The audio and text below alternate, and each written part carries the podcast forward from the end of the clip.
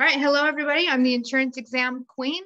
I'm going to be walking uh, people through the property and casualty, some of the most tested concepts from the state exam. And um, I have years of experience doing this. Uh, I worked for ExamFX, which is one of the largest insure or one of the largest pre-licensing provider companies out there. Traveled all around the country teaching these different state exams. I have a very high success uh, pass rate for people who take the exam.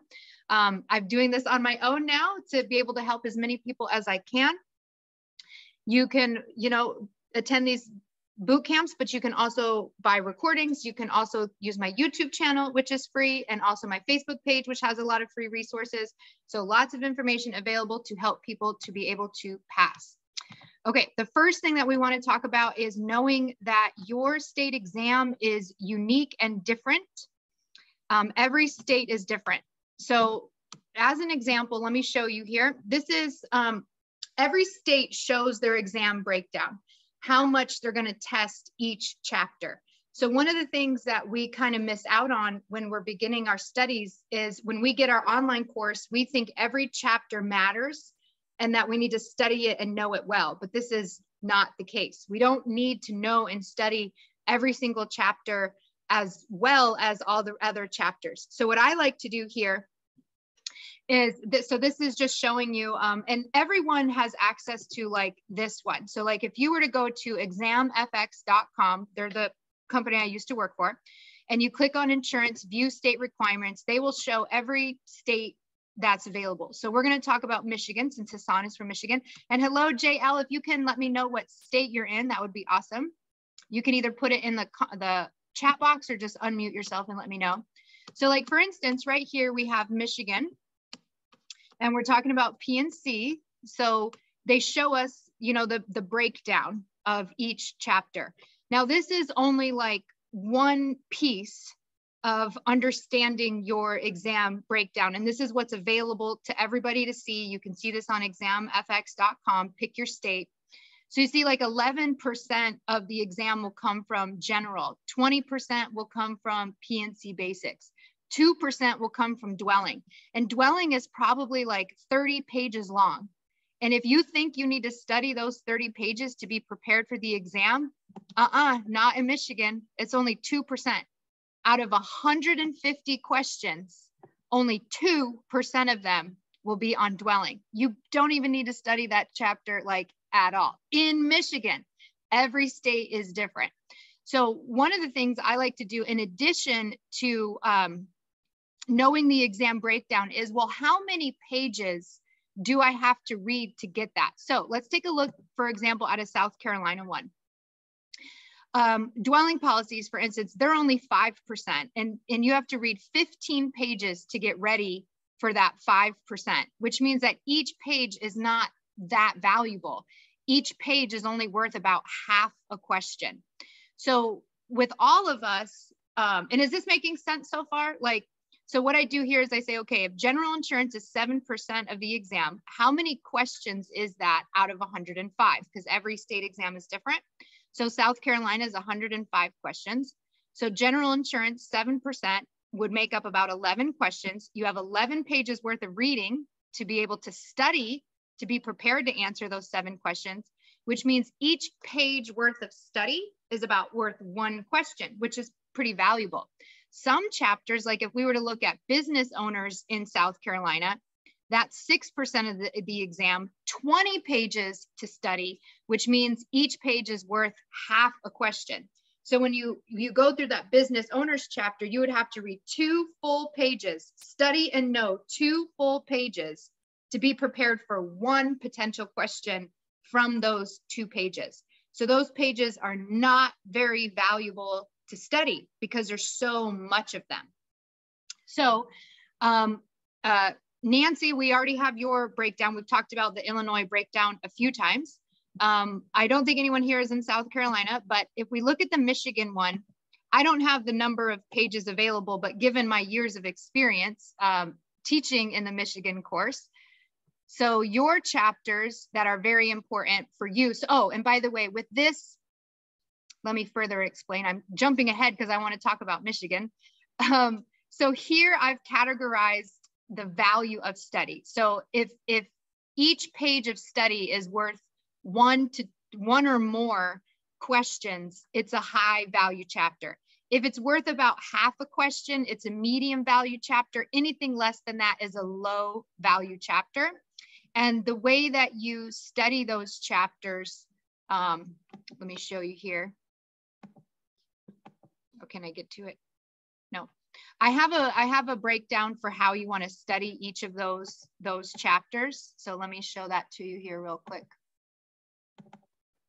If it's a red chapter, you want to spend a lot of time there. You want to be like an expert in that chapter.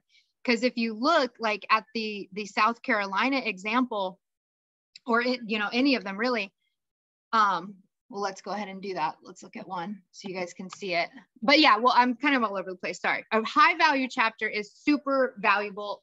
You want to super study a high value chapter. That means that the page itself is very valuable. It, it's got one to two questions of information on it. The more you know that red, that red value chapter, the better you're going to be overall. Medium value chapters are ones where they have a lot of questions, but it's a lot of pages to study.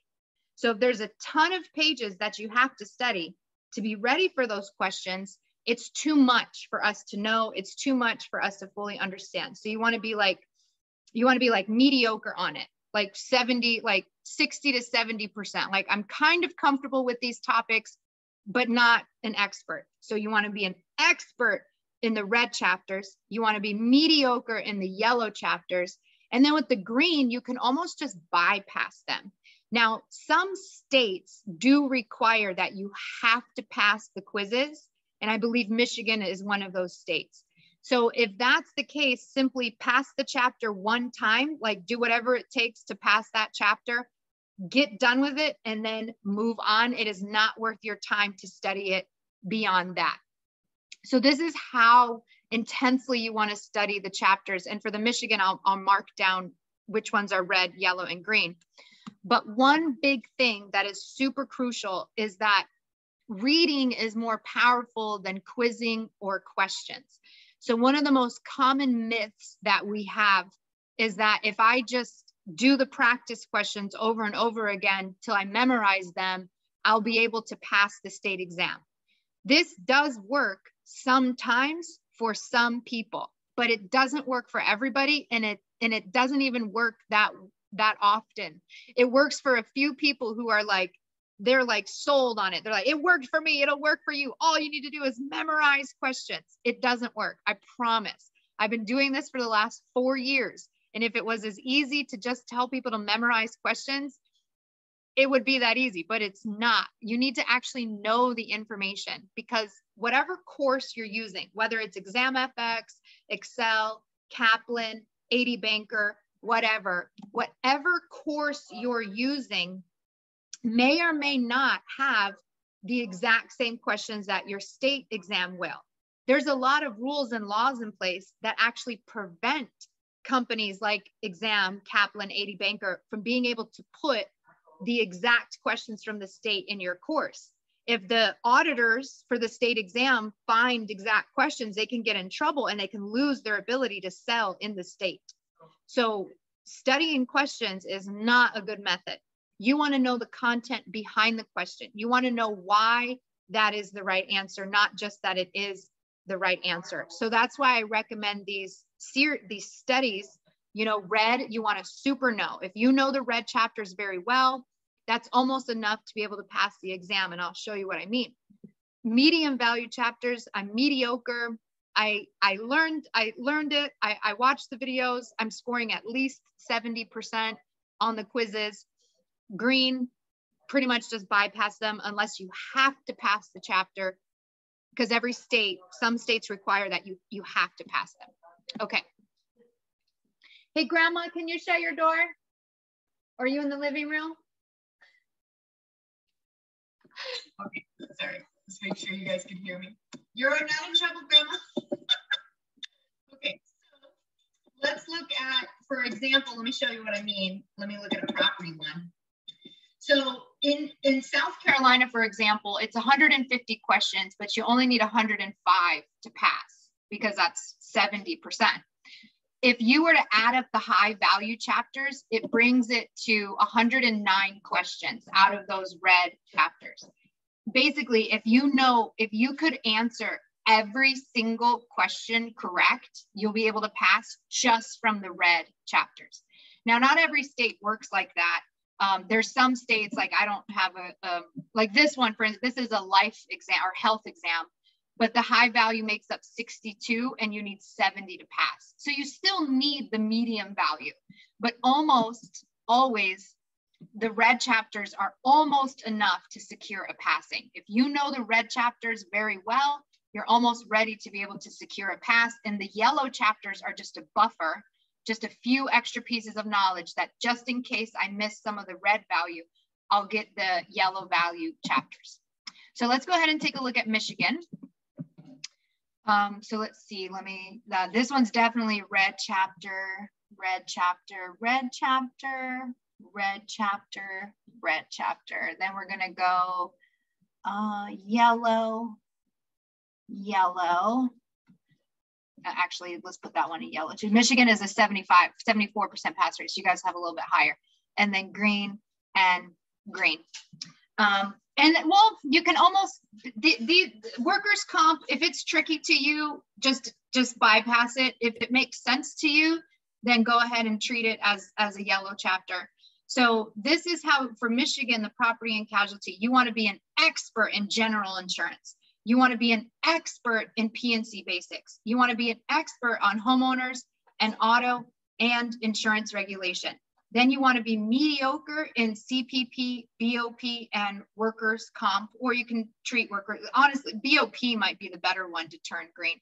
Between these two, just pick one. If it makes more sense to you to, to understand workers' comp, then study workers' comp. If you like the BOP better, then do that one. But pick pick one of these. So this is this would be your study plan for Michigan, and you could take a picture of this or a screenshot of this, or I'll then I'll send you a picture. I'll make a fancy one, whatever. Um, and then what other state were we in? Um, JL, what was what was your state? Or JBI? Where's my participant? Hi guys, uh, Florida. Florida. Okay, and you're you doing PNC or personal lines? PNC. Okay, perfect. All right, so let's look at Florida real quick.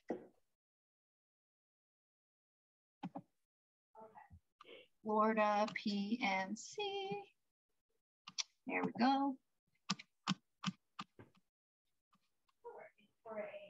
Oh yeah, you got to do the general line. Well, you your yours is is fancy. Florida's Florida has a lot of crazy requirements. Agreed. okay, so your chapters are definitely going to be these two. This one, this one, and then these are yellow. Okay, now one thing to talk about here with, oh, and that last one can be green. That's fine. You don't have a lot of green ones. Sorry, you got to study all yours intensely. Now, why are these two yellow when they're 16%? The reason is, is because you all, every type of policy, if you notice the difference between like Michigan and Florida now, you saw in Michigan, it actually said homeowners, dwelling, auto, commercial, BOP. It broke it up chapter by chapter. Florida doesn't break it up chapter by chapter. So when you go into the um, course and you start reading like terms and related concepts, this will probably be like, uh, oops, sorry, this will probably be like nine pages. And this one probably the same around nine pages. This one will be like a hundred pages because it's every type of policy out there. Um, this one, casualty, will also be like probably 70 pages. So you could see, but these two chapters make up what, 30 something percent of the 20 plus 32, 32%, something like that, 32%. I'm not the best yeah. at 32%, and you only have to read 20 pages to make that happen. These two make up what, 32, 36, same 32 as well. you would have to read 170 pages to be ready for that 32%. So that's why these two are red and these two are yellow. You're not going to be able to understand everything from these chapters.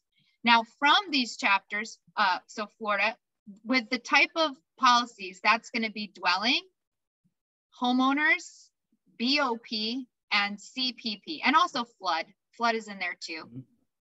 Um, of those chapters, you uh, of those concepts, dwelling, homeowners, and flood can be read, and then you can almost honestly skip out on understanding BOP and CPP because they're so complex and there's so much information and there's so many different numbers that trying to understand BOP or CPP is just too much. Those, those are the more difficult ones with a ton of numbers, a ton of things.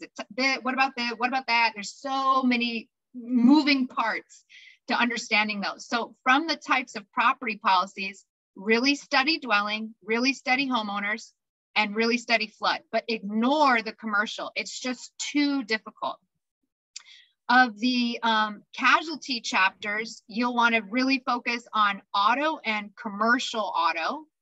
Mm-hmm. And then just skip out on the occurrence versus claims made or the CGL. That's just too much. Now, when you take your quizzes and you, you know, you're going to see questions about the CGL occurrence versus claim made, and I'll even send you notes that explain occurrence versus claim made and all that stuff. But it's nothing that you need to study and know very well, which is good news because those concepts are super tricky. Have you been studying for a while already or are you new? Oh, yes. I uh, took the test three times already and I'm 0 for 3. Make sure you email me your score sheet. Okay. So when we're done with this, and this is to everybody, even if you're watching the recording, if you email me your score sheet at insuranceexamqueen at gmail.com, I will analyze it for you and send you back which chapters you should focus on and which concepts within those chapters even um, to focus on. Thank uh, you. Yeah, the next, the next pass analysis. Yeah, just email that to me. Your most recent score sheet. I don't need all three of them, just your most recent one. Okay. Um, so yeah, so that's Florida. And then anyone else who has a breakdown like this, where it's types of policies, same rules, no matter what state you're in. If it's types of property policies, it's going to be dwelling, homeowners, BOP, CPP, and flood. You can ignore the commercial, ignore the BOP, ignore the CPP, and focus on just these three. And then for types of casualties, focus on these ones. And then also umbrella. Umbrella is easy. Um, so auto, commercial auto, and umbrella from casualty. And that will get you, you, you know, you only need, you know, about half of the points from these chapters. And by these, by doing these guys, you'll know about half of the points. Now for state law, and this is for everybody, this one is a, this is a chapter where you just need to memorize stuff. So wherever, whether you're in Michigan, Florida, Illinois, whatever, this the state law chapter, it, it'll either be called insurance regs, insurance regulations, or it'll have like the name of the state in it. Either way, that's about your state laws. And they love to test numbers. How long is your license good for? How many continuing education hours do you need? Um, what are the fines and the fees for this? Um, how much do you have to pay for the test? Like every state kind of has their own set of numbers, and it just comes down to you memorizing those numbers. So in the insurance regulations chapter or the common to all lines chapter, they're pretty much the same. It's all about studying your state's specific numbers. So as much as you can, study and memorize the numbers. The other thing that is important to common to all lines, so we're talking common to all lines. Um, that's usually the name of the, oh, I need to hide this Zoom box. Hang on one second. Hide floating, okay. Um, common to all lines, or it's called insurance regs, insurance regulations. So some states will have it called common to all lines with the name of the state in there. Some will just call it insurance regulations. Either way, I'm not going to talk about this chapter in this boot camp because we don't have enough time. But the things you want to study from there are the numbers, such as your CE hours, fees, fines, number of days. Like sometimes they'll say, um, after you received a notice from the commissioner, you have 10 days to respond or 30 days to respond, or you, they have to schedule a hearing within 15 days. Whatever that is, as many numbers as you can memorize, study that. The other thing that they really love to ask about in common to all lines is the unfair trade practices. Unfair trade practices. And what those are is it's the things called like twisting, rebating, coercion, uh, misrepresentation. Can't spell right now, I'm going too fast. Misrepresentation. So those are the things that you want to study from the common to all lines or the insurance regulations chapters. Make flashcards of the numbers. So CE hours, 24. Uh, license renewal, two years, like whatever the numbers are for your state. Study, memorize, study, memorize, study, memorize. Then know the unfair trade practices like twisting, rebating, coercion, misrepresentation. Oh, and defamation. Um, defamation is a big one. And I can explain these very quickly, but twisting is a is a false comparison of two policies to to attempt to get the person to buy a um, policy that they don't need, but you're trying to get them to do it because you want to make commission. So you lie about the policy they have versus the one you're trying to sell them to. You're twisting your words to get them to buy it. Not allowed to do that. Rebating is like bribing the customer to buy the insurance. Hey, if you buy this policy, I'll give you some cash back when I earn my commission check, or buy this policy and you can stay at my weekend beach house. Uh, coercion is more like force where you're forcing someone to buy the insurance, where rebating is a bribe, coercion is like a gun to their head, like buy this insurance or else. That is most often when you do a loan. So, what that means is when you go to a bank and they say, We'll give you this loan, but you need to get insurance first so that if you die, the insurance will pay off the loan. They are absolutely allowed to do that. So they are absolutely allowed to say, in order to get this loan, you have to buy insurance. That's a okay. What is not okay is that uh, they say you have to buy it from this company because you're allowed to buy it from any company. So they're not allowed to say that you have to buy a loan, you have to buy insurance from this company or our company only or my friend's company only. So them not the rules. they're allowed to buy insurance from wherever. So a bank is allowed to require that the borrower buy insurance so that if they die or become disabled, the loan can be paid off. But they are not allowed to say which insurance company they must buy it from. They can make a recommendation, say, hey, here, call this guy. He has the insurance you need. But they can't force you to buy it from that specific company. So that's usually the question about coercion is that the, the bank who is offering you the loan tells you that you have to get insurance and then they tell you where they have to get it from. Mm-mm, not allowed. Misrepresentation. I know I, I my handwriting gets very sloppy and I also don't spell very well especially when I'm talking misrepresentation. Misrepresentation. One of my favorite things when I worked at exam ExamFX was that I was a highly paid instructor who doesn't know how to spell. I can teach, I just can't spell, but whatever. Misrepresentation is lying, lying to the customer about the policy benefits, lying about whatever. You're not allowed to lie to the customer, so don't don't lie. And the last one, defamation, um, this is to defame. You're taking away someone's fame. And the way that they talk about it with insurance, this would be talking badly about another's insurance company's finances specifically. So this would be like, oh, don't buy insurance from them. They never pay their claims. They mismanage their money. They're awful. Don't buy from them. That would be defamation. So making maliciously critical statements about the financial condition of a company would be defamation. And a lot of times defamation is actually listed as a misdemeanor. So you want to memorize if it's a felony or a misdemeanor or the punishment. They usually have a specific punishment for uh, defamation. So if your book, your course text has that, then study that. So those are the unfair trade practice. That was a quick synopsis of all of them. I just wanted to briefly explain them.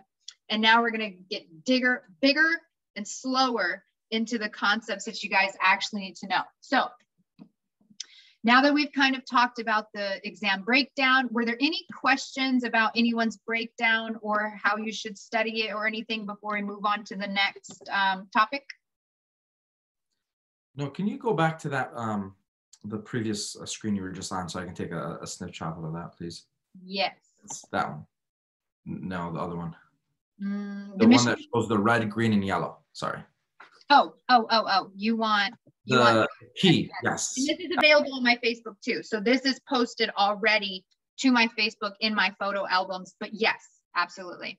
Yep. Thank you. So red chapters, super steady, green chapters, mediocre, yellow, or sorry, yellow, mediocre, green. All right, awesome. Okay, so what we want to do now is just talk about some basic insurance stuff and because everyone's kind of all over the place in terms of like which chapters you need to know um, like there's general insurance for some people other people have insurance terms and related concepts. What i do having taught so many of these classes and so many of these things i pick the ideas that are most difficult for people from all the different chapters and i just put them together here. So we're going to just teach just learn some of these concepts. Now because you guys are live ask questions. It does not bother me in the slightest if you were to unmute and say, Hey, I have a question. And in fact, I prefer it. So either unmute or put it in the chat box. And if I miss the chat box, please unmute and say, Hey, I have a question in the chat box. So use this opportunity since I'm live to ask any questions you want as we're going through the material. And then, um, of course, you'll always have this recording that you can you can come back and watch to later. But yeah, you can raise your hand too. I won't be able to have the cameras on me. So um, I won't be able to see you guys. So if you just unmute and say something, I'll be able to answer your questions, help you out, whatever explanation you need. This class is for you.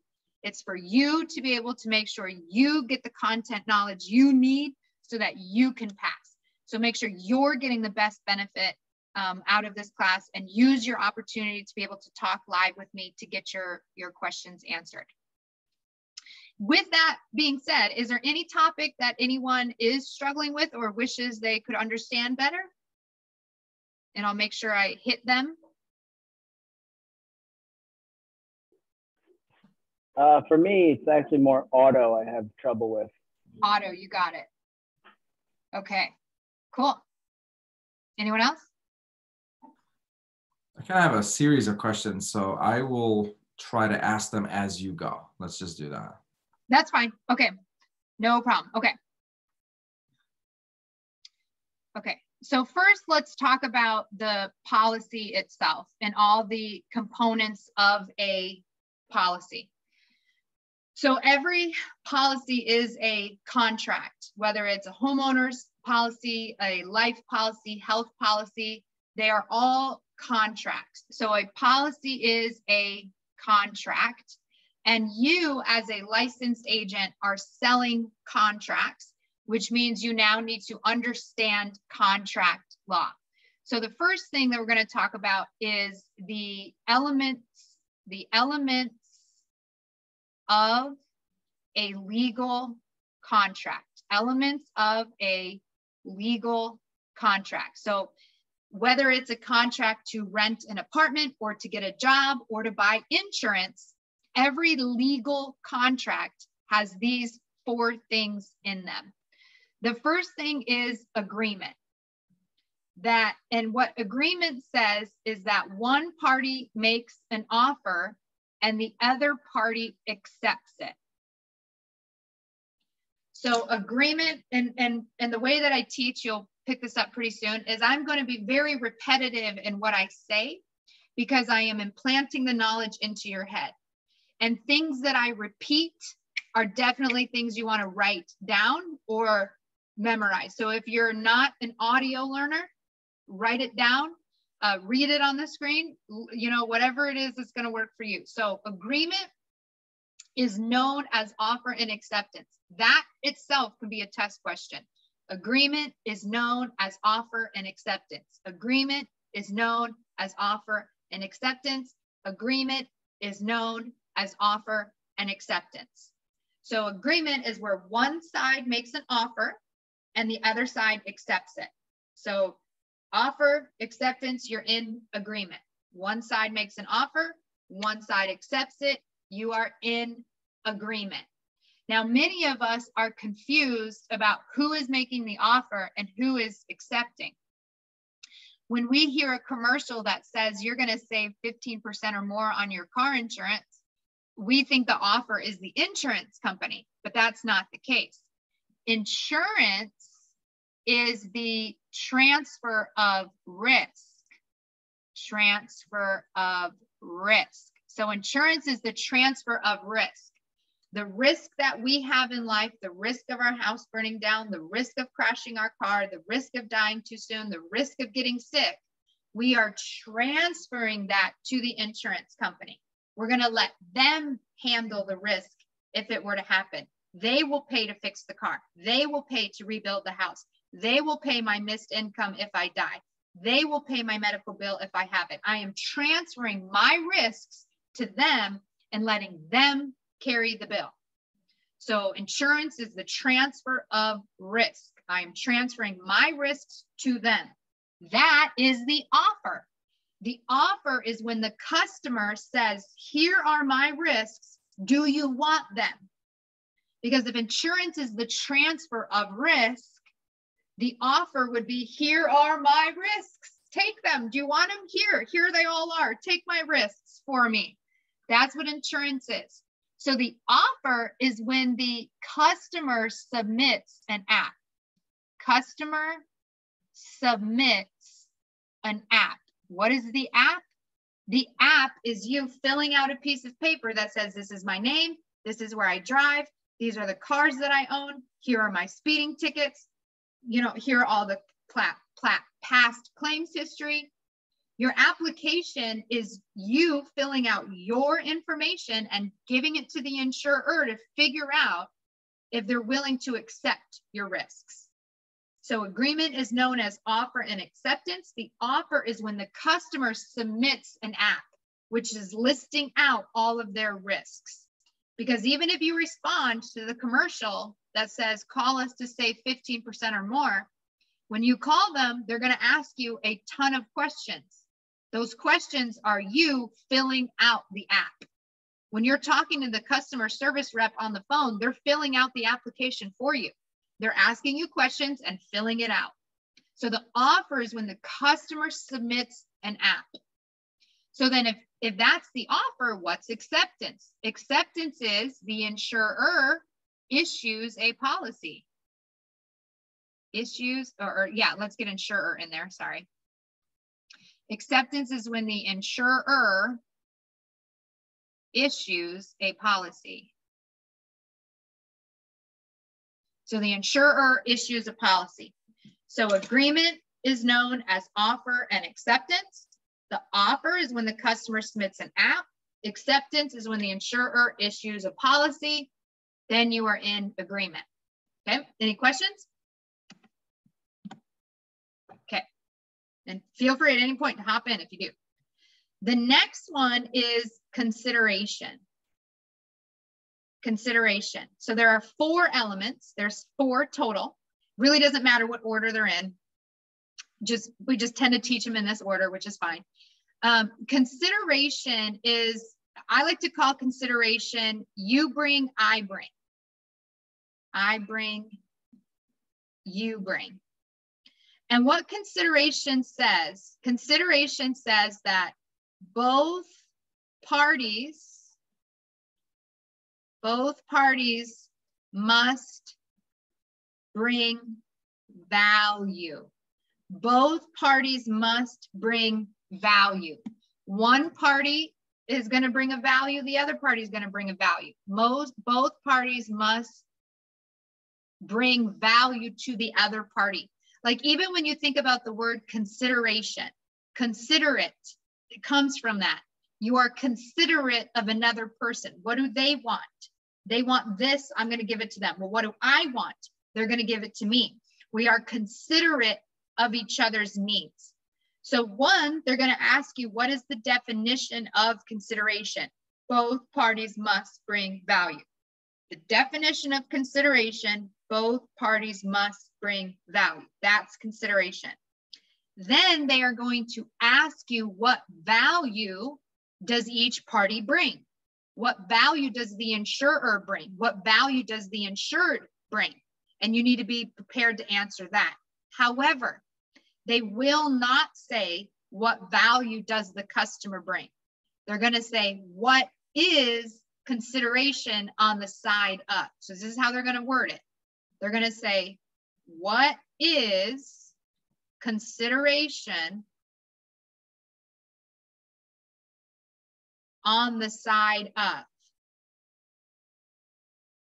And this, what is consideration just means value. That's what that means. What is the value on the side of the insurer? What is the value on the side of the insured? So let's talk about that. So one, you're prepared to answer consideration. Both parties must bring value. Now, what value does each side bring? The customer, the value that the customer brings is app plus premium. These are the things of value that they bring to the insurer. And these are the things the insurer wants. The insurer wants your application and the premium that you're willing to pay for it. So the value that the customer brings, the consideration on the side of the customer is app plus premium. The application with all my risks and the premium I'm willing to pay for you to take up. That's what that's the value that the customer brings. What value does the company bring or the insurer? Right? So customer, insured, company, insurer, same thing, however you want to say it. Technically, you're not an insured until they accept it, but customer, insured, company, insurer. What value does the company or the insurer bring? The value that they bring is promise to pay. They are promising that they will pay the claim, a valid claim. They will pay the claim. That's what we're getting from the insurer is a promise.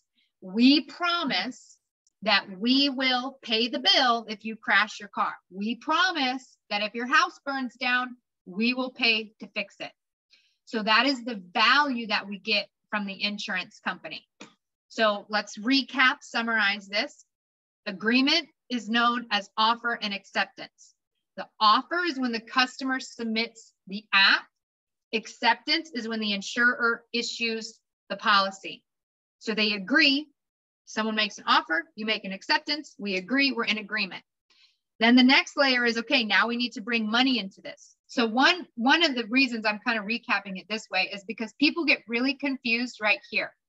A offer is submitting the app consideration on the side of the customer is submitting an app and paying premium. So people get a little bit confused when sometimes they should choose the word offer, but they choose consideration because they get confused. So here's how we clean this up. If we think of agreement as the proposal, so this is a diamond ring, right? So we think about, so my wedding ring here, agreement is will you marry me? Yes, I will marry you. Consideration, and so and both sides, so you have the app on both sides, right? Offer has the app and consideration also has the app. You have the, the same wedding ring, right? This is, will you marry me? Yes, I will marry you. This is the offer. Yes, I will marry you. Consideration is now that we're married, your money is my money. My money is your money. Now you have two rings when you're officially married, which is consideration has two things the app and the premium. So the agreement is like the engagement. Yes, I will marry you. Consideration is like the wedding, where now we are married and your money is my money. So this is how we distinguish between, well, offer is just the app and consideration on the side of the customer is app plus premium. It's like the next level. Not only do I agree that I want to be w- with your company and that your company wants to be with me, now we're making it official with the money. Is that clear? Is that good for everybody? Makes sense with the two layers? Okay. Okay, and then one little memory trick here. If the question, if the question asks, so they're going to have a few different types of questions. If they say a customer submits, oh wait, sub, yeah, submits an app, and they say, what is that? That would be offer because all they have is app. If the question says a customer submits app this is submits app plus premium, the answer is consideration. Ah. If the question says the customer submits premium only, like they don't say anything about the app, then the answer is also consideration. So this is where people get a little bit confused because it, the app only is offer. App plus premium consideration. Premium only is also just consideration because that's the most important part is the money. The money is the most important part. The app is what tells them how much money to charge you, how risky you are. But until you actually pay the premium, it's not official. It's just like I can take an engagement ring all day long, but until I actually marry the dude, ain't nothing official yet. You got to actually make it happen.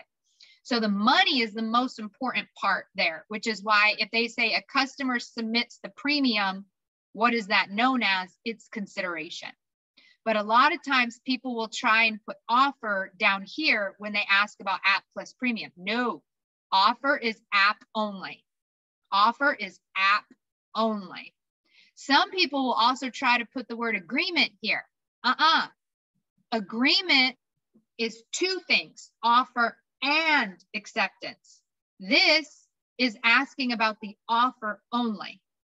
So with agreement, not only are they going to ask, if we go back up, oop, I don't want to do that. Agreement, sometimes they're going to ask you, what is the definition of agreement? And the answer is offer and acceptance. Then they ask you, what is offer? Offer is the customer submitting the app. What is acceptance? Acceptance is the insurer issuing the policy. So three potential questions from these concepts. Agreement, offer and acceptance. Offer, customer submits an app. Acceptance, insurer issues a policy. Three different potential questions, each having their own answer. So agreement is offer and acceptance. What's offer? Customer submits an app. What's acceptance? Insurer issues a policy. But the customer submitting the app is one part of agreement. So when, when the question asks you, the customer submits an application, what is that known as? Don't choose agreement, choose offer. Offer is the more exact definition. An offer is one piece of agreement, not the full piece. Okay. All right, again, let me know if you have any questions about any of this. Okay, the last two are actually really easy. Um, the next one is competent parties. So like I said, there's four of them. Competent parties just means that you're old enough. You're, you're old enough. I'm 18, whatever age it, is to legally buy an insurance. I know what I'm doing. So you're of sound mind. So I'm capable of understanding, comprehending that I am buying insurance. I understand what this is covering me for. I'm of sound mind. I'm I logically understand what's going on. And then the last thing is um, not under the influence of drugs and alcohol, not under the influence. So basically, you can't sell some, to sell a policy to someone who's drunk. You can't sell a policy to someone who is on painkillers because they're out of their mind. Okay. So common parties, I'm old enough. I know what I'm doing. I'm of sound mind and I'm not under the influence of drugs and alcohol. Sometimes they trick you with this question. One, I don't care if you're a felon. A felon, as long as a felon is old enough, knows what they're doing, and not under the influence of drugs and alcohol, they can buy insurance. For some reason, they throw that in there and it trips people up. They go, oh, a felon, a felon can't get insurance. Why not? yes, they can. so as long as they're old enough, sound mind, and not under the influence of drugs and alcohol, even if you're a felon, you can buy insurance. The other thing that they will trick you on with competent parties is they'll ask you a question. They'll be like, who below is a competent party? And then list out like four people and all of them are on drugs. And you're like, wait, what? There's a difference between like a mind impairing drug, like painkillers or recreational drugs, versus a drug that doesn't impair your thinking a blood pressure medicine, a thyroid medicine, restless leg medicine. None of those things are going to impair your thinking. So, what they're looking for is if they say who below is a competent party and they're all on drugs, they're looking for the one where it's like a normal drug that's not impacting your mind. So, if it's painkillers, especially painkillers after a surgery, those impair your mind. Basically, the medicine that says don't operate heavy machinery equipment if you're on this medicine. That's what kicks you out of being a competent party. So they love to say pain meds after a surgery. That's incompetent. You should not sell insurance to someone who is out of the surgery and on pain meds. Not a good idea. Um, and you should not sell insurance to anyone who is drunk, and you should not sell insurance to anyone who is too young. So that's competent parties. My memory trick for that one is tattoo. Anytime that I want to go to get a tattoo, I have to sign a paper that says I'm old enough, I know what I'm doing, I'm not under the influence of drugs and alcohol. And if I can sign that paper, then I am a competent party. The last one is legal purpose. Legal purpose. And this one is this one is Joe Exotic all day. Joe Exotic. Legal purpose says that it cannot be against the law, cannot be against the law. And what they're saying is whatever contract, whatever policy you establish, it cannot break the law. It cannot go against public policy. So, Joe Exotic, if you know anything about Joe Exotic or Tiger King, this is a man who is now currently in jail because he tried to hire someone else to murder someone else. I will pay you $5,000 to go kill her. That is illegal. That is not legal purpose. That does break the law. So any contract that is established, whether it's a policy, a lease agreement, whatever, it cannot break the law. It cannot go against public policy. It can it cannot go against whatever is legal um, in order to be a legal contract. Like a contract for a meth house, not legal. A murder for hire contract, not legal, because all those things break the law. Okay. So again, you have four elements of a legal contract agreement, consideration, competent parties, legal purpose. That itself can be a question. What are the four elements? Agreement, consideration, competent parties, legal purpose. Agreement is known as offer and acceptance. The offer is when the customer submits an app. Acceptance is when the insurer issues a policy. Consideration says that both parties must bring value.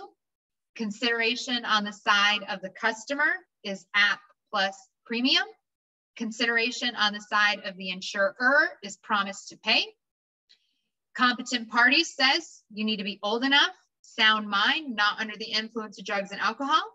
And legal purpose says cannot be against the law, um, cannot be against public policy. And those are the four elements of a legal contract. Any questions? Everyone's feeling good so far? Okay. All right, now let's talk about the um, parts of a um, P&C policy. So specifically, oh, let's make that thicker. I think I zoomed in to make it bigger. Let's see. Yeah. All right, so let's talk about property, property and casualty policies. I always spell casualty wrong. I should spend time trying to memorize it. I just, whatever. Property and casualty policies. Okay. So when we, when you get a policy, it's basically a, um, made up of like a few different pages and they all get you know, stapled together. So like this would be page one, page two, page three, page four, and they're all stapled together and that becomes your policy contract. Now, as part of the state exam, they want you to know what are the parts of the policy, what is in the policy. The first thing on the policy is going to be the dec page, the dec page or declarations.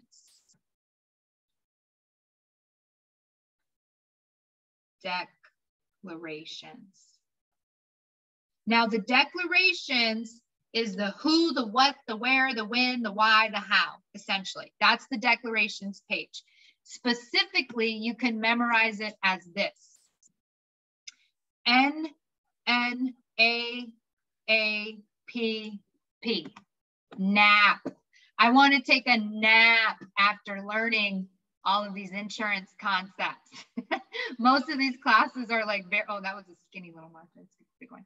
Most of these insurance classes are, are very boring. N, N, A, A, P, P. I'm trying to write it better, but name of the insured, name of the insured, name of the company, address, amount, A-M-O-U, amount, um, property description,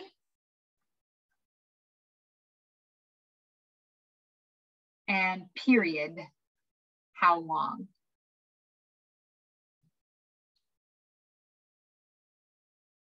Okay, so that's what's on the declaration page. It's, it's like a summary document. So this is a summary of the policy. This is a summary is the declaration page.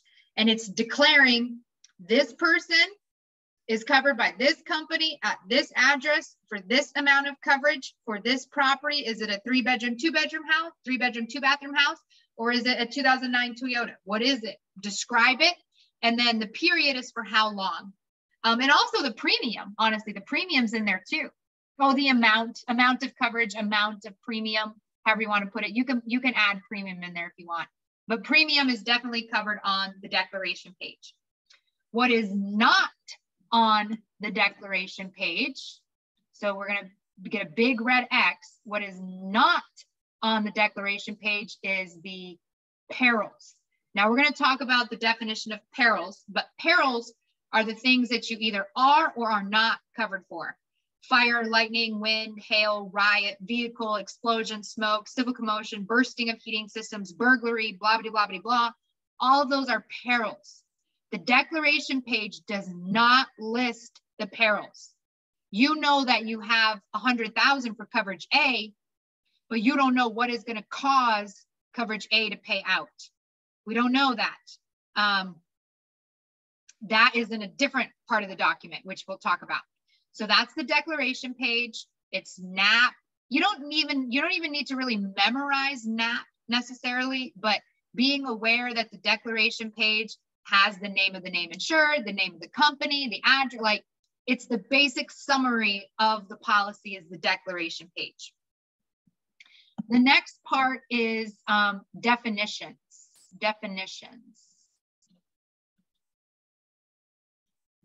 And that one just, what you want to know is that it, it explains, it explains.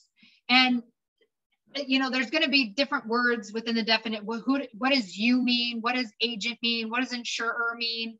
You know, they're going to define certain things. The confusion comes in between these two declarations and definitions. And here's what I mean. The declarations will tell you who the name insured is. The name insured is Melissa. She's the one who bought the policy. The definition explains what the name insured means. So, so where declarations is who, definitions is what. What does that mean? So they might ask you a state exam question that say, where do we go to find out what the name insured means? And some people will say, oh, name insured is on the dec page. I'm going to choose declarations. But they weren't asking who it was. They were asking, what does it mean? So slow down when you get to a question and you want to, oh, that's declarations, because it might need to be definitions. They asking who it is or they asking what it is. So make sure you slow down a little bit because many people will choose declarations when they should choose definitions. So definitions just explains what, what, what is this policy? The next thing in the policy is the insuring agreement. Insuring agreement. The insuring agreement is a lot of things. The most important thing that the insuring agreement is, is the um, promise to pay. Promise to pay. Now, back when we learned, if we go, if we were to go right back up here to consideration, what was the consideration on the side of the company or the insurer? Promise to pay. Consideration is what says that this is the value that they bring. They bring the value of promising to pay your claims. But that's all consideration will say. Because consideration is not only an element of a legal contract as part of the four elements, consideration is an element of all legal contracts. There is also a section in your insurance policy called consideration. So when you're reading your policy, you will get to a point that says consideration. And it will say both parties must bring value. And the value that the customer brings is at plus premium. The value that the insurer brings is promise to pay, period. It doesn't say exactly what they're promising or exactly what they're paying. Consideration simply says they promise to pay the claim. What claim? How many claims? How much for each claim? None of that is in consideration. All of that is in the insuring agreement. So consideration is what says they make the promise, but where do we find that promise? We find it in the insuring agreement. So the insuring agreement is basically what spells out in detail exactly what they are promising us without the insuring agreement, there is no policy. The insuring agreement is literally why we're buying the policy. So it's what contains the promise to pay. Consideration says that they are bringing a promise to pay. But if we want to understand what that promise is and how detailed that promise is, we have to go to the insuring agreement to find out. So coming back down here, the insuring agreement contains the promise to pay it says that this, and it's kind of like a math equation. This insurer is covering this person or this, yeah, this person. Oops, wrong one. This insurer is covering this person for these perils. And it will actually list out what perils. Some policies only cover fire, lightning, and internal explosion. Some cover everything. We need to know which type of policy it is. So the, the, the insuring agreement contains the promise to pay. That's how they, they're always going to use that word contains. The insuring agreement contains the promise to pay. And what is the promise to pay? That this insurer is covering this person for these perils. That's the promise. The other thing that's in the insuring agreement is the P's. They love the P's in insuring agreement. One, it has the promise, it has the perils, it has the parties, this insurer, this insured, and they'll name them, their actual names. And then it also has the period as well. How long is this good for? Because a declaration page is kind of like a summary of the insuring agreement. So sometimes they overlap a little bit. The declaration page also has the parties, right? Name of the insured, name of the company. Those are the parties. So the insuring agreement, though, um, is going to be the, the, the dec is a summary of that. So you're going to see some of the same stuff. But the insuring agreement contains the promise to pay. That's the big one. Then they may ask you a few other things about the insuring agreement, and you want to know they got the promise, they got the perils, it's got the parties, it's got the period.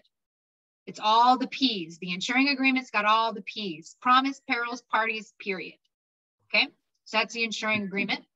Anyone have any? Overlaps. Um, could, is it is it just safe to say the the stuff that does over, overlap um, that it's the summary on the dec page and then it's in depth on the insurance agreement uh, agreement yes. policy. Yes. Yeah, it's it's it's very like a quick a quick snapshot. Almost the dec page almost looks like a bullet pointed list. Coverage A, coverage B, coverage C. It's very simple, very simplified. Whereas the insuring agreement will be like paragraphs explaining it out in more detail. Yeah, cool.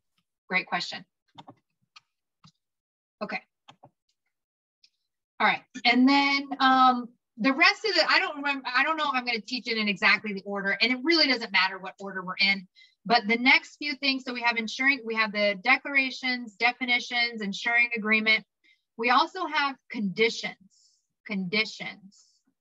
And conditions are the rules. Just get my pen out of the way. Conditions are the rules, duties, obligations, or ways of behaving. I'll explain that. Okay, so the next part of the policy or whatever part it's in, it really doesn't matter. Dec is at the beginning and that's the only one they care about the order. It really doesn't matter whatever order these come in. So I'm just listing them out as I remember them. Conditions though, what you wanna remember about conditions is that every insurance policy is conditional.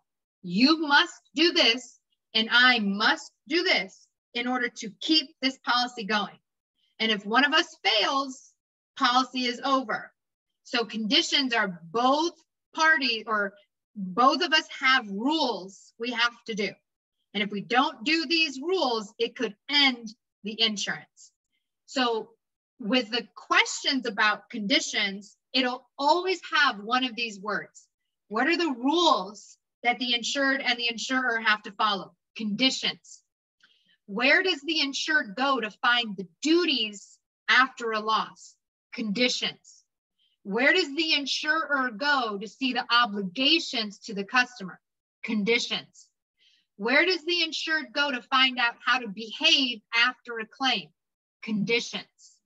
So conditions are the rules, the duties, the obligations, the ways of behaving that'll tell the customer and the company what they have to do. So for instance, the customer has to submit a claim within, you know, 20, 30 days of the loss. The insurer has to pay the claim within 30, 60 days, whatever it is. Every state's a little bit different. Those are the rules, and we have to follow the rules. You have rules, I have rules. We're both following the rules, and that's conditions. And if we're not following the rules, then the policy is, is over, okay? So rules, duties, obligations, ways of behaving. As soon as you see rules, duties, obligations, ways of behaving, go to the answer that says conditions. What are the rules we have to follow? Conditions. Where are the duties we have to follow? Conditions. Where are the obligations we have to follow? Conditions. Where does it describe how we behave? Conditions. All of those are conditions, okay? All right, um, next one, what else we got? We also have exclusions. Exclusions. And exclusions are basically what's what's not covered. What's not covered. So the exclusions will list out whatever is excluded. Now there are two main exclusions that you want to memorize for every policy. And they're really the only exclusions you need to memorize. So when you're going through and you're studying, you're reading homeowners, dwelling, commercial, BOP, they're going to have a ton of exclusions. Every policy will have its own list of exclusions. You don't need to memorize them other than these two, okay? Earth movement. Earth movement is excluded. It is not covered. However, you can get an endorsement. So you can add it if you want it, but it's not, it's automatically excluded unless you add it. An endorsement means that you're adding it extra. You would need to pay extra for it too. So earth movement is one of the exclusions. You can endorse it for extra money and get it covered if you want, but it's automatically excluded. The other big exclusion is water damage. Water damage. Now, specifically, what they mean with water damage is outside water coming in. So, outside water coming in is excluded and not covered. And that would also be like flood. When you think of water damage, you can think of flood. Now, if your water, so let's say you have a pipe burst and your water is coming out of the walls, then um, that would be covered. But if it's outside water coming into the house, that would not be covered. So water damage is excluded, earth movement is excluded. These are the only main two exclusions you need to memorize. All the other exclusions, eh, sure, there's a bunch of them. They're not that useful for you on the state exam. They can only ask you so many questions and they just don't focus on exclusions. They do earth movement, water damage, call it a day. That's good. Okay. Now there may be some other parts of the policy, but these are the main ones. There's the declaration page, which declares who is covered, how much, name of the company, period, whatever. Then you've got the definitions, which explains what everything means. You have the insuring agreement, which contains that promise to pay, um, lists out the parties, the promise, the perils, the periods. Then you have conditions, which are the rules, the duties, the obligations, the ways of behaving, and the exclusions, what is not covered. Uh, we don't cover earth movement and we don't cover uh, water damage. Okay. Is rain a part of water coming from the outside in? Yes, yes. Rain is actually not one, is not a peril that is ever like really listed or covered at all. Um, so, so like for instance, if you have if you leave your window open and rain comes in and it warps your wood floor, zero coverage. That is not covered.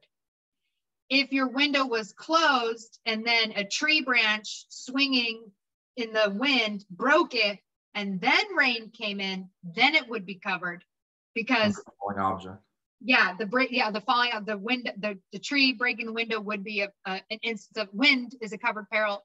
Falling object would be a covered peril too. So if you leave the window open no coverage. But if it gets broken by a covered peril then it would be covered. Yeah. And what's interesting too about earth movement is um fire is always covered. Fire is always covered. Fire is always covered. Fire is always covered. So they they are likely to ask you a question where they will say, an earthquake caused $5,000 in damage and also resulted in a $2,000 fire. How much will the insurer pay? So 5,000 earthquake, $2,000 fire damage. How much will they pay? And your answer choices will be five, two, seven, none at all. You want to find out the fire coverage. They will cover the fire. So if there's 5,000 in earthquake and 2,000 in, in fire damage, they will pay the 2,000 in fire damage. So fire is always covered. Fire is always covered. Fire is always covered, even if after an earthquake. Like if you know your house is going to be flooded, burn it down first. Flood is excluded, but not fire. I actually saw a meme one time where it was like the whole neighborhood was flooded and one house was burned down. I'm like, that's the smart guy. He's gonna get coverage and the other guys will not. Um, so fire is fire is always covered. So if earth movement causes a fire, the fire itself is covered, but not the other earth movement damage. And this is true even on a DP1. So if you've studied the dwelling policies at all, DP1 is like the worst one, like barely any coverage, like absolutely awful. Um, and it will even cover fire. So they tend to ask that question on a DP1. They'll say, you have a DP1 and earthquake caused 5,000 in damage. A fire was 2,000 in damage. What's covered? Just the fire, whatever fire damage they had, even on a DP1, which is the worst policy you can have, even that one will cover fire from an earthquake because fire is always covered. Always go with fire is covered. Okay.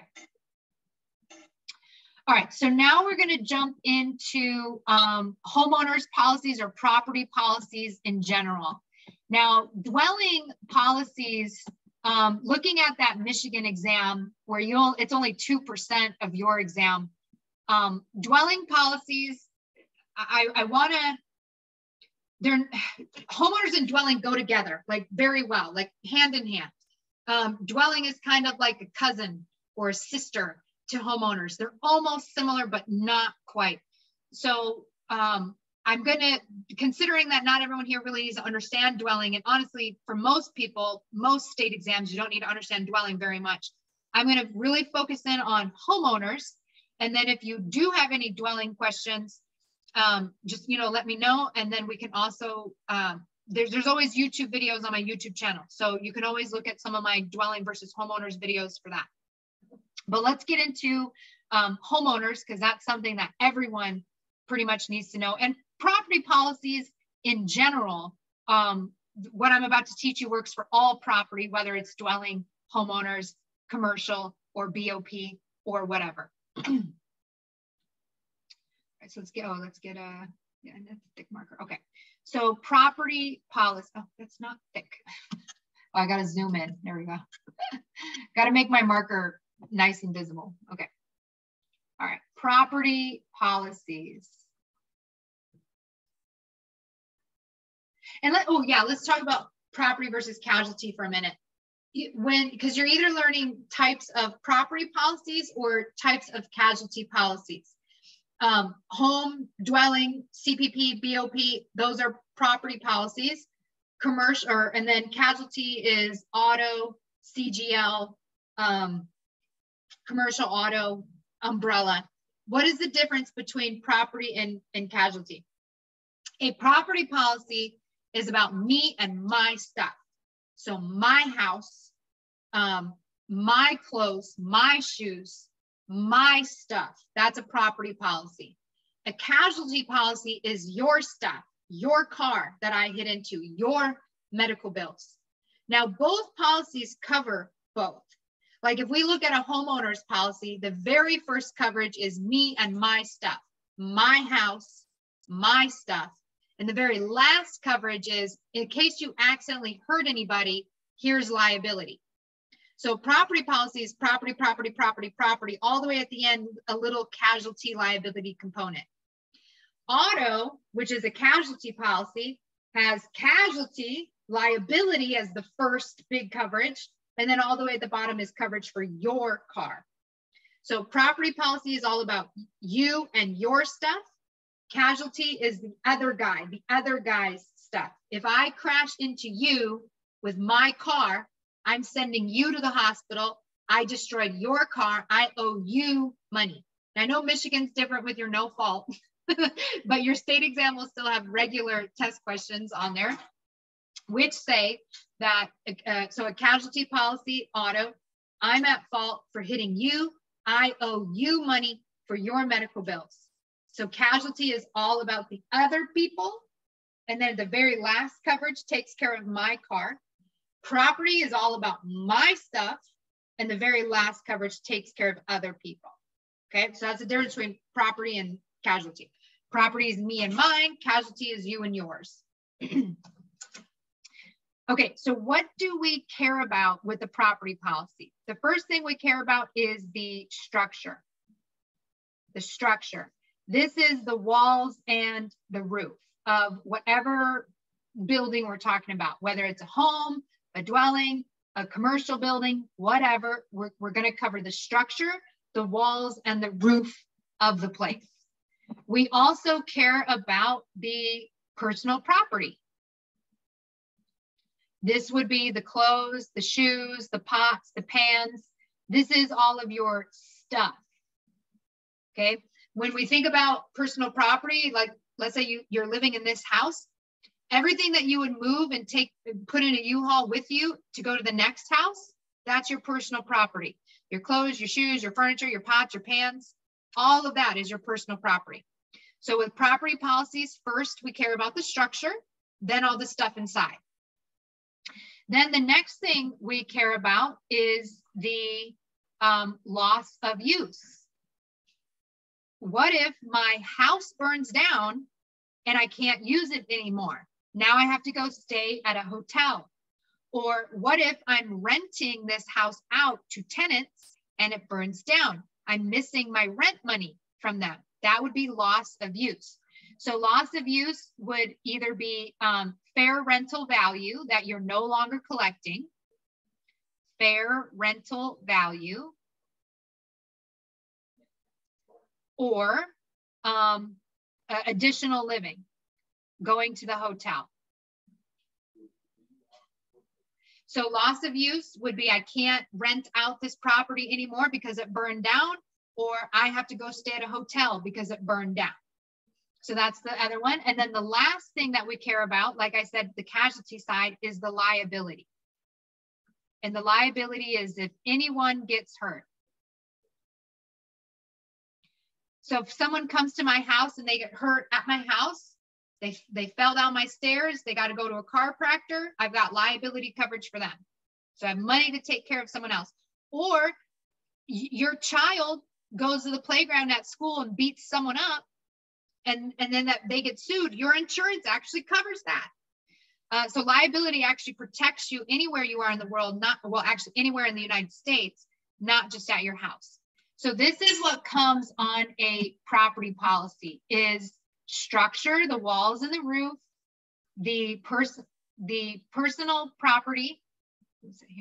Do this. I want to make this a little bit prettier here. Move you over there. Okay. okay, so property policies, these are the four things that we care about. The structure, the walls and the roof, the personal property, all the stuff inside, clothes, shoes, furniture, being able to use the place, um, so fair rental value if the tenants leave or additional living if you can't stay at your hotel. And then liability if anybody gets hurt. So these are the four main things. And these are also all the coverages that are on homeowners and um, well, dwelling. Well, dwelling doesn't always have these two. Dwelling um, is missing personal property and liability. So this is not on dwelling but they can be purchased for additional money. So let's talk about dwelling versus homeowners real quick. I'm not going to go too much into dwelling, but a dwelling policy is for a landlord, typically, doesn't have to be, but typically.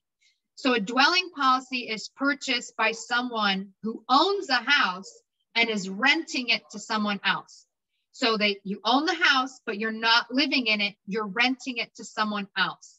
So in a dwelling policy, you really only care about the structure and your fair rental value.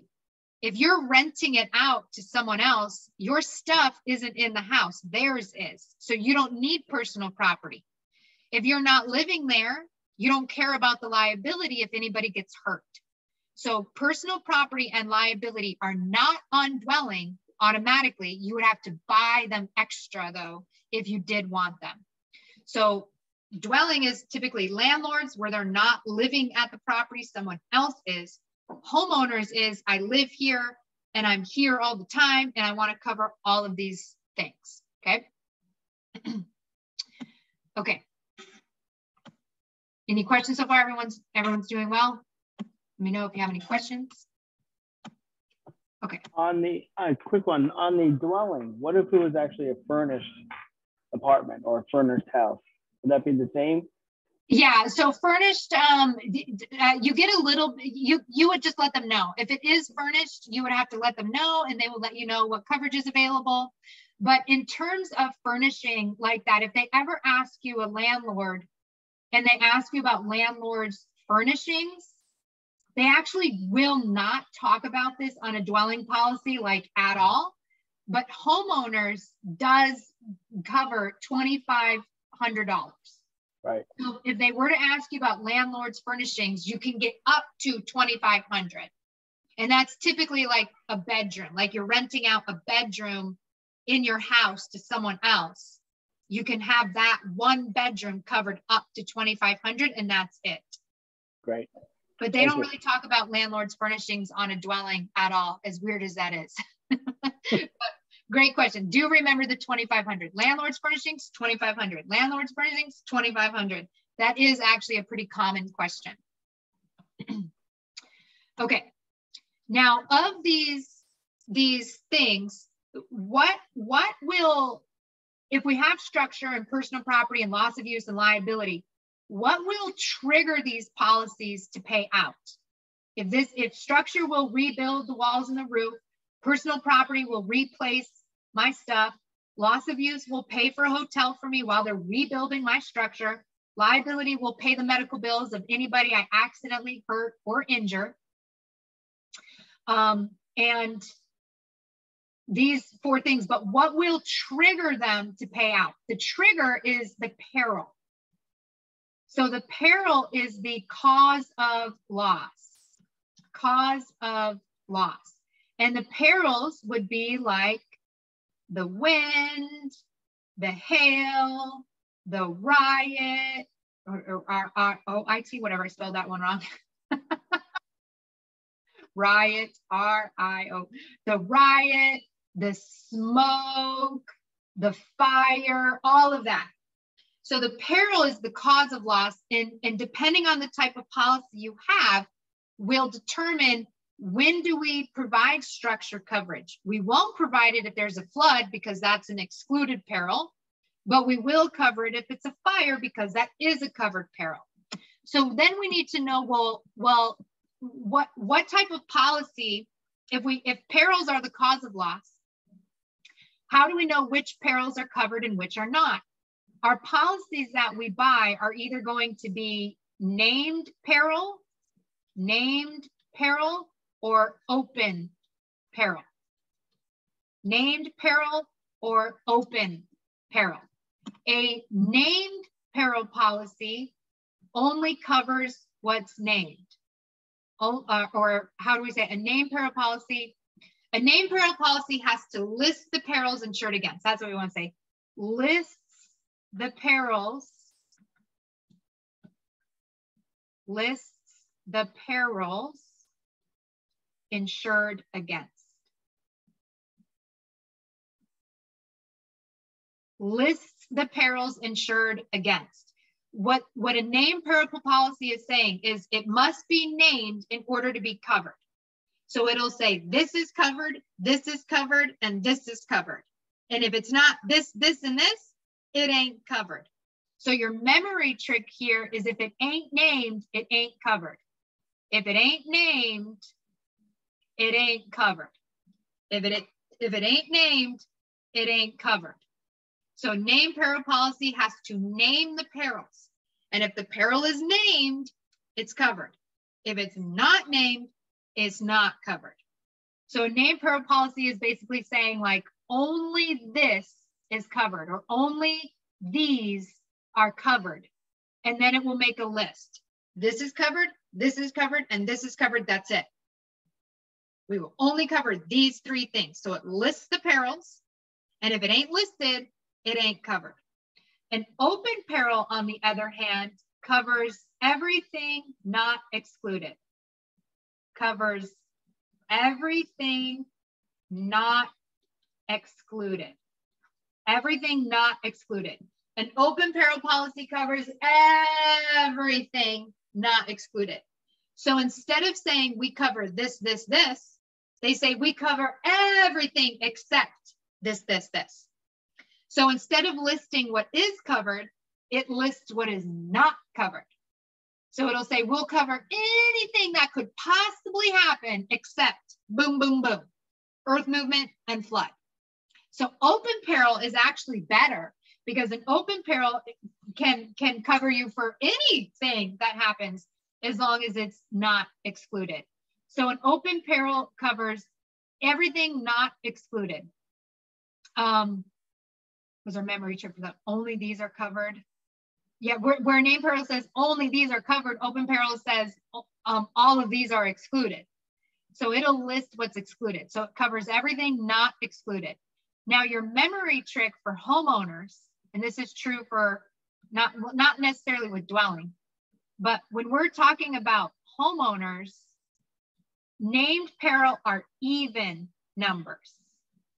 So if you have an HO two, four, six, eight, it's going to be named peril. Open peril is odd number. O for O, odd for open. So that would be an HO3 and an HO5. So that alone is something that you want to memorize because they will ask you the difference between a name peril policy and open peril policy. Or they may ask you, what's the difference between a two and a three? A two is named peril. It will only cover what's named. An open peril is a three and a five. They'll cover anything not excluded. So named even, odd, or open, odd. Named even, open, odd. Okay. So 2468 is a named peril policy, three and five open peril policy. Okay. All right, one more thing before we kind of jump into homeowners is understanding direct loss versus indirect loss. So all of these perils basically have to be direct loss. Oh, I missed the C in there, DRI direct. all of these um, perils are covered as direct losses. And what I mean by that is it has to happen to the house in order for it to be covered. There has to be direct physical damage to the house in order for the coverage to pay out. Then um, you have you have so you have direct losses and then you have indirect losses. Yeah, let me keep that same comment. Indirect. So let's talk about these, these losses. And, and by the way, if we were to go up here, this loss of use, so structure and personal property liability, those are all direct losses. This one is indirect. And see what's indirect is fair rental value missing out on the rent money because the people had to move out due to the fire or additional living, you had to move out due to the fire. Those are all indirect. So the direct would be the fire. The indirect is moving out because of the fire. I, I have to I have to stay at a hotel now because my house burned down. And I never would have stayed at the hotel if my house didn't burn down. I'm only going at the hotel because my house burned down. That's indirect. So let's talk a little bit more about this. So let's say that we have a we have a house and then the house is on fire. Ah, and that's the kitchen just the kitchen is on fire. What's going to happen is a fire truck is going to come along and it's going to start spraying water onto the house to put out the fire. All of this is a direct loss. Okay. Now, the kitchen is the one that is on fire, but there will be parts of the house that get wet that were not on fire. Like let's say right here, let's say you have the, this is the living room. living room is not on fire, only the kitchen. But when they're spraying down the house to get the kitchen out of fire, the living room furniture is going to get wet. Now, I already told you that outside water coming in is excluded, isn't it? But why is this water coming in? Because of the fire. So the living room furniture that is all now wet, all the wet living room furniture is still covered under the peril of fire. So you have the peril of fire happening, which is covered. And because of the peril of fire, the fire truck is spraying water on the house, which is getting the furniture in the living room wet. And this would be covered under the peril of fire. Now, the wet furniture, we actually call this, we have a name for this. Why is this marker so thin? we have a name for this, which is proximate cause of loss. Proximate cause of loss. Let me write that a little bit better.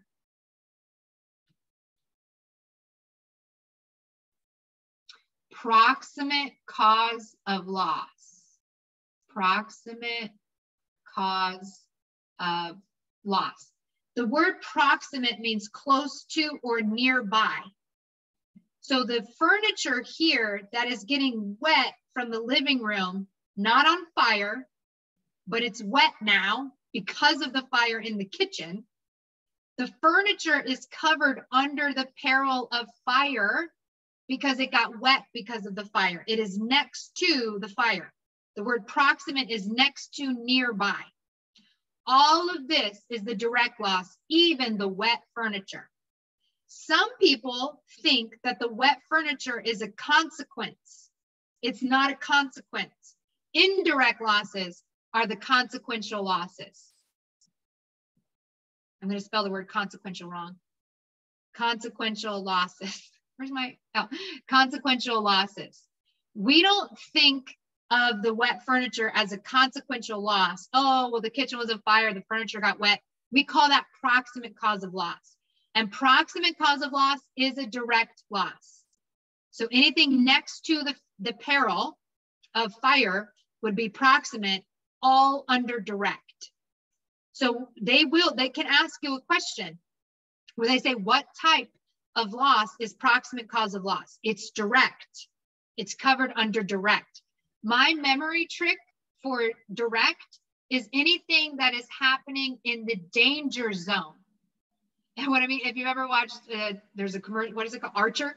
Archer goes danger zone. But anyway, the danger zone is anything where it's like, ah, the fire is burning. Is everybody safe? The fire truck is coming. The fire is raging. Ah, anything that's happening in that moment is the danger zone.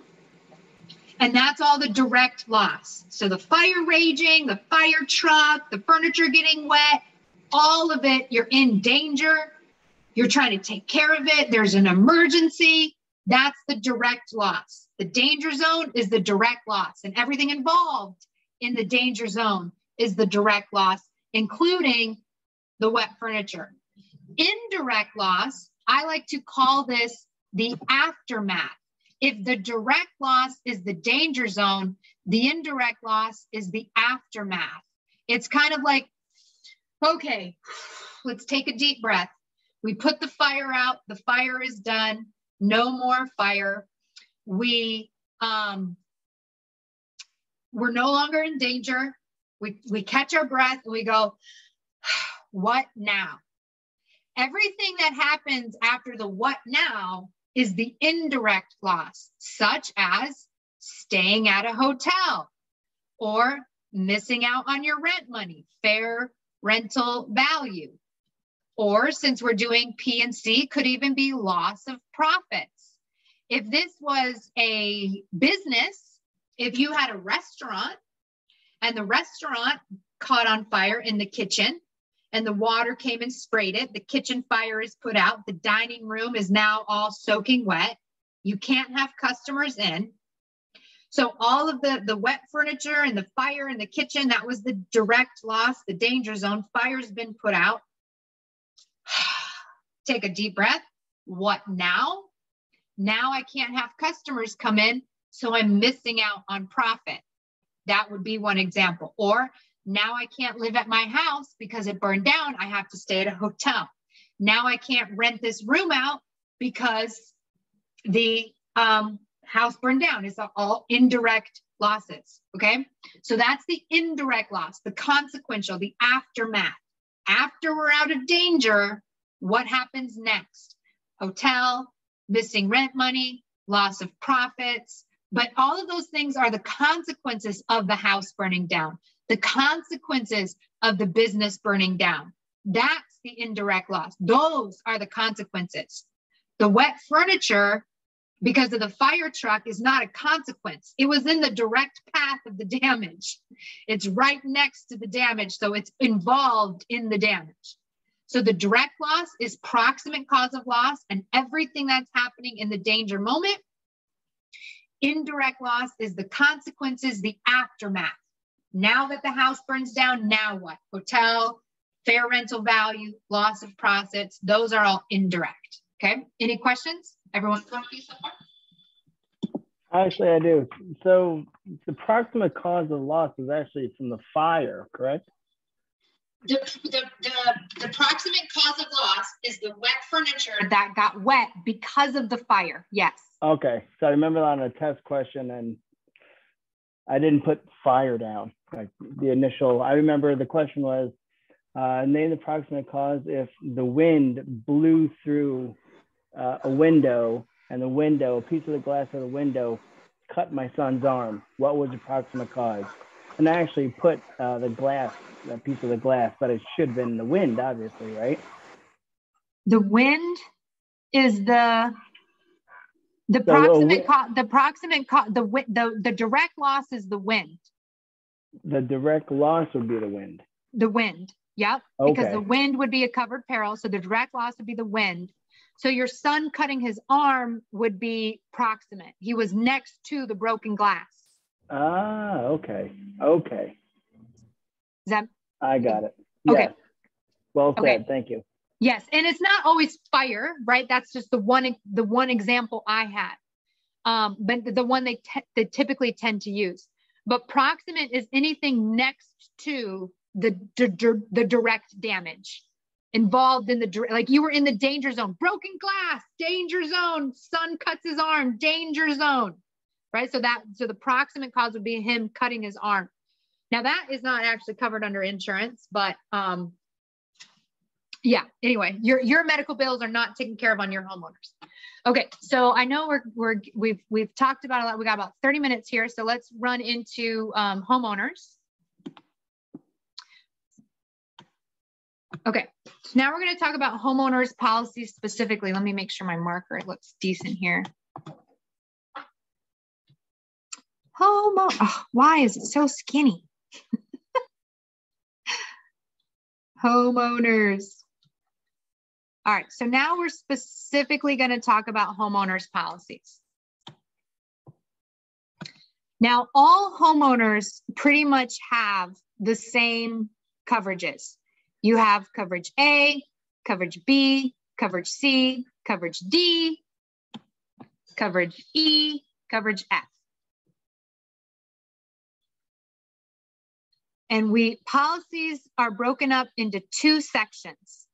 A through D are known as section one, and they use a Roman numeral. E and F are known as section two, Roman numeral two you don't need to remember section one is A through D. What you want to remember is that section one is property. Section one, property. Section two, liability. So section one is property, me and my stuff. Section two is liability, you and your stuff. So A through D is me and my stuff. Section one, property, me and mine. Section two, liability, you. So section two, liability, you. Property, me, I'm number one. Me and my property is number one. Section one property, section two liability. Okay. Now, um, what are these coverages? So the first one is coverage A, known as dwelling. Now I know there's dwelling policies and homeowners policies, but they're using the word dwelling here as basically saying the house. the walls and the roof.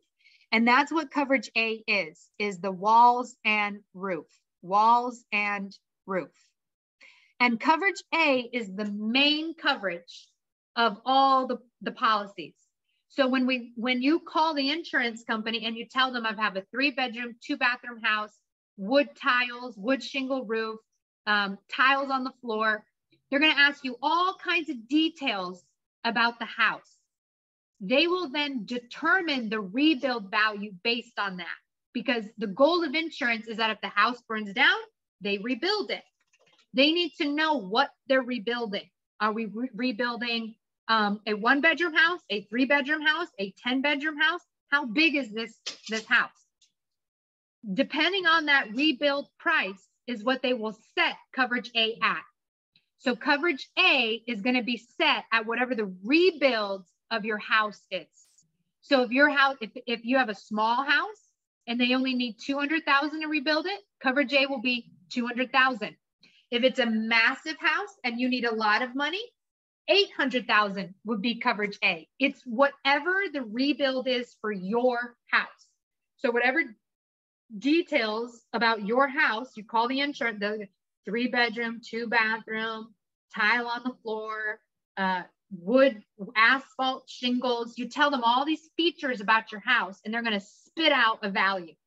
And that will become coverage A. So the bigger your house, the bigger coverage A is. The smaller your house, the smaller coverage A is. And then all the other coverages pretty much become a percentage of A. So let's talk about that. So dwelling is the walls and the roof, the main structure of the house, and anything attached to it.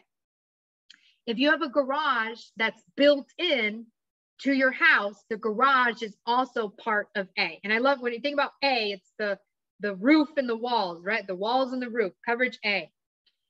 Um, now B is other structures, other structures,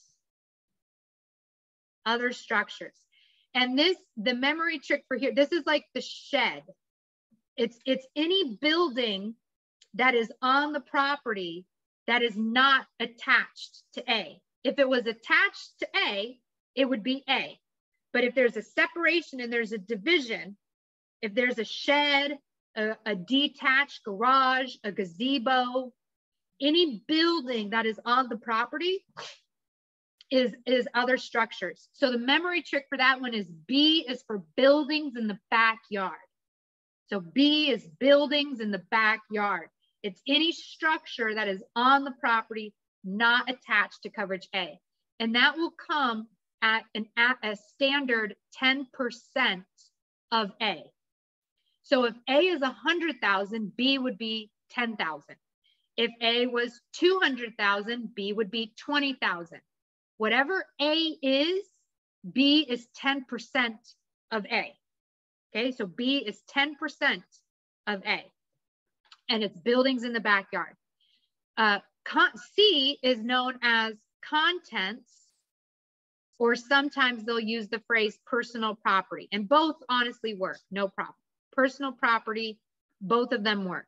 Contents, personal property. This is your clothes, your shoes, your furniture, your pots, your pans, your makeup, your shampoo, like anything that you would put in a U-Haul and take with you is contents or personal property.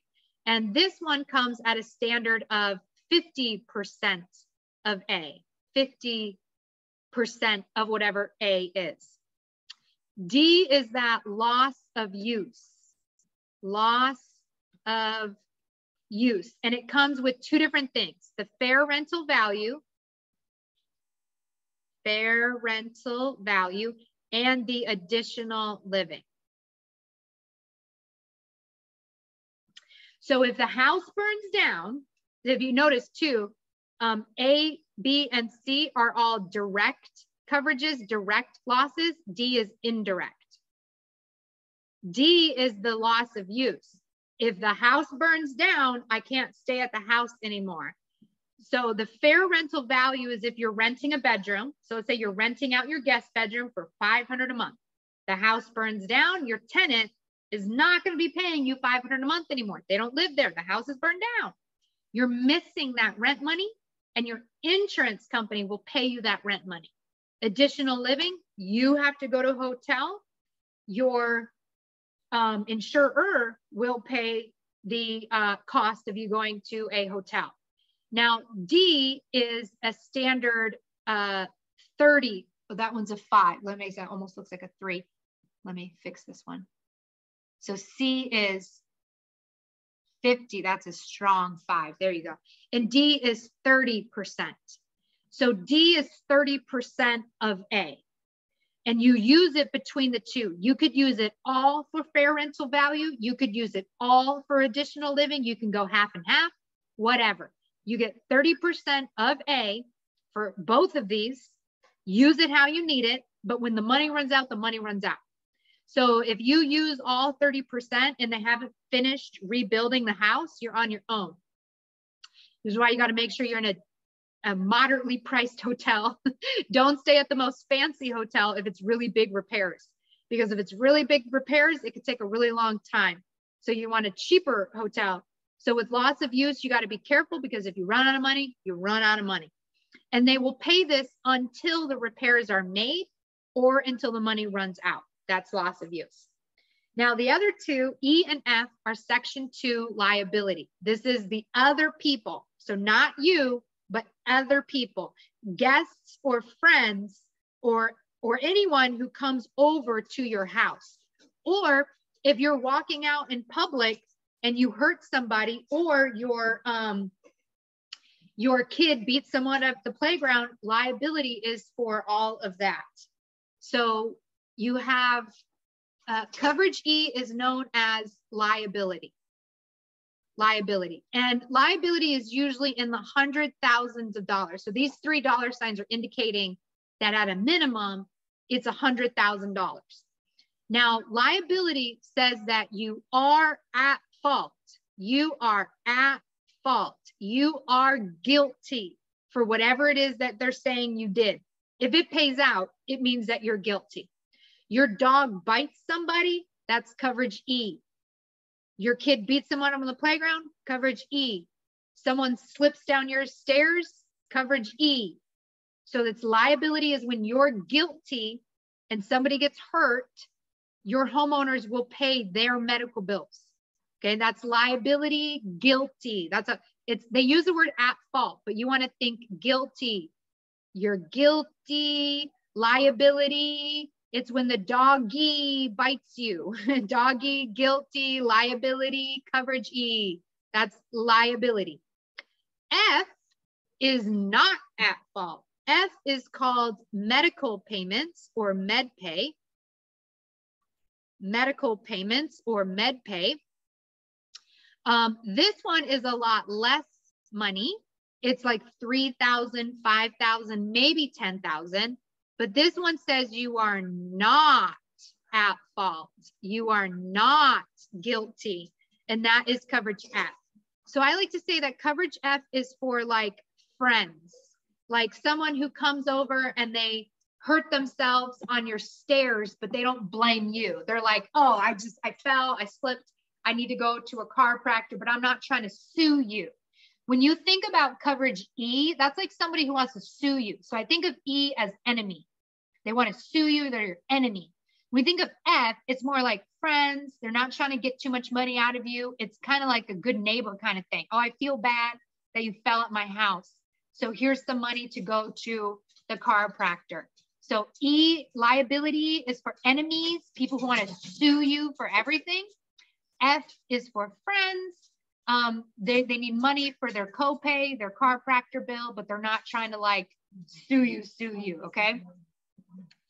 Um, cool. Okay, so that's coverage A through F. Now, like I said, pretty much every homeowner's policy um, has all of those coverages unless it it's a different type. So let's talk about the different types of homeowners. So types of homeowners. Now these, when we say types, we're kind of talking about the, the type of property it is. So if you have a, let's, let's do a color you can see easy. If you have an HO2 three, or five. That's just for a regular house. Like nothing special about it. It's just a house. You choose these, Zuzu, leave grandma alone. Thank you. Come here. Come here. No, okay, you just settle down, quit barking. Sorry, my little chihuahua chihuahua's barking at grandma because he wants his dinner. Um, okay, so HO2, three, or five is a regular house. You choose the type of policy based on the amount of coverages that you want. Like we said, an HO2 is, is gonna be a named peril. So, and it's broad. HO2 is named broad. It's gonna be the broadest of the named perils. So of all the perils that they're willing to cover and name, that'll be on an HO2 and it's broad. An HO3 is called special because it's open, open perils, which makes it special. But it's also special in that it's not completely open. So we're going to talk about that in a second. HO5 is known as comprehensive. It covers the best um, comprehensive. HO5 is the best that you can have um, because it's it's open open. So let me explain what this means here with the three and a five. If we have a house and we have, and then you have the stuff inside, okay? So you have the walls and the roof and then the stuff inside, like this is coverage A and this is coverage C, right? So the A is the walls and the roof. C is the stuff inside. And HO3, HO3 is open on the walls and the roof, and that's it. And it is named on coverage C. So coverage C on an HO3 is actually named.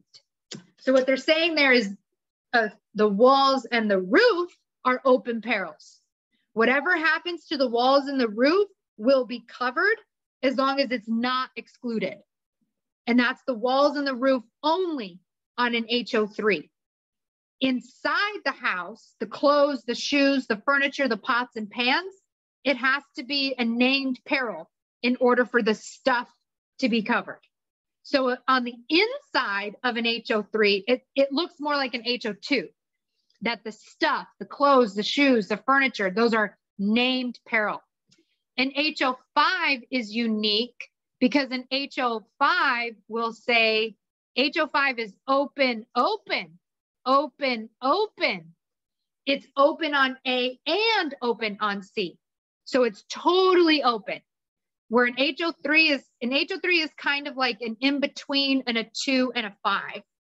Where a three is name, name, everything is named. And, and then a five, everything is open. A three is right in between. So we would say on a three, we would say A is open and C is named. On a five, we would say A is open and C is open. Does that, does that make sense to everybody? Because that's one of the questions I love to ask. Okay, cool. All right, then we have a um, HO HO4 is renters. And your memory trick there is for rent. And HO4 is for rent. It's when you don't own the property. And it actually, with an HO4, you actually start at coverage C. There is no A or B on an HO4 because there's no reason to have an A and B on an HO4. So it starts at coverage C. And that's, and it really doesn't, knowing that, they don't even really test you on that.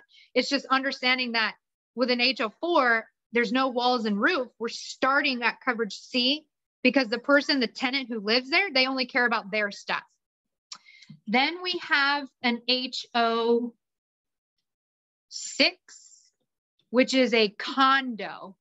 And this is for upgrades. Now, what I mean by that, when you buy a condo, that means that there's a big old building and you own one little unit and someone else owns the rest of it. You own one little unit, someone else owns the rest of it. If your condo building was to burn down, the person who owns the rest of it would actually rebuild the building. So there's someone who owns the condo building itself. They will rebuild it. They will even rebuild your unit, but they're going to rebuild your unit to what we would call as a base model. The cheapest paint, the cheapest flooring, the cheapest countertop, the cheapest doors, the cheapest doorknobs, the cheapest lighting structure.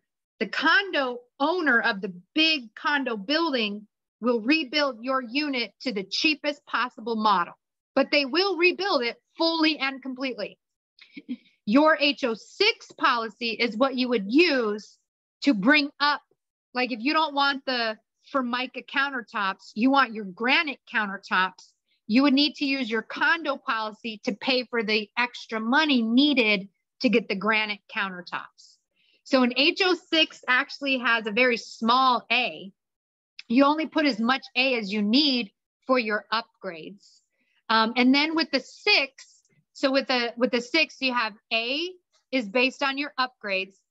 If you have B, it's very rare to own a separate building when you have B or when you have a condo.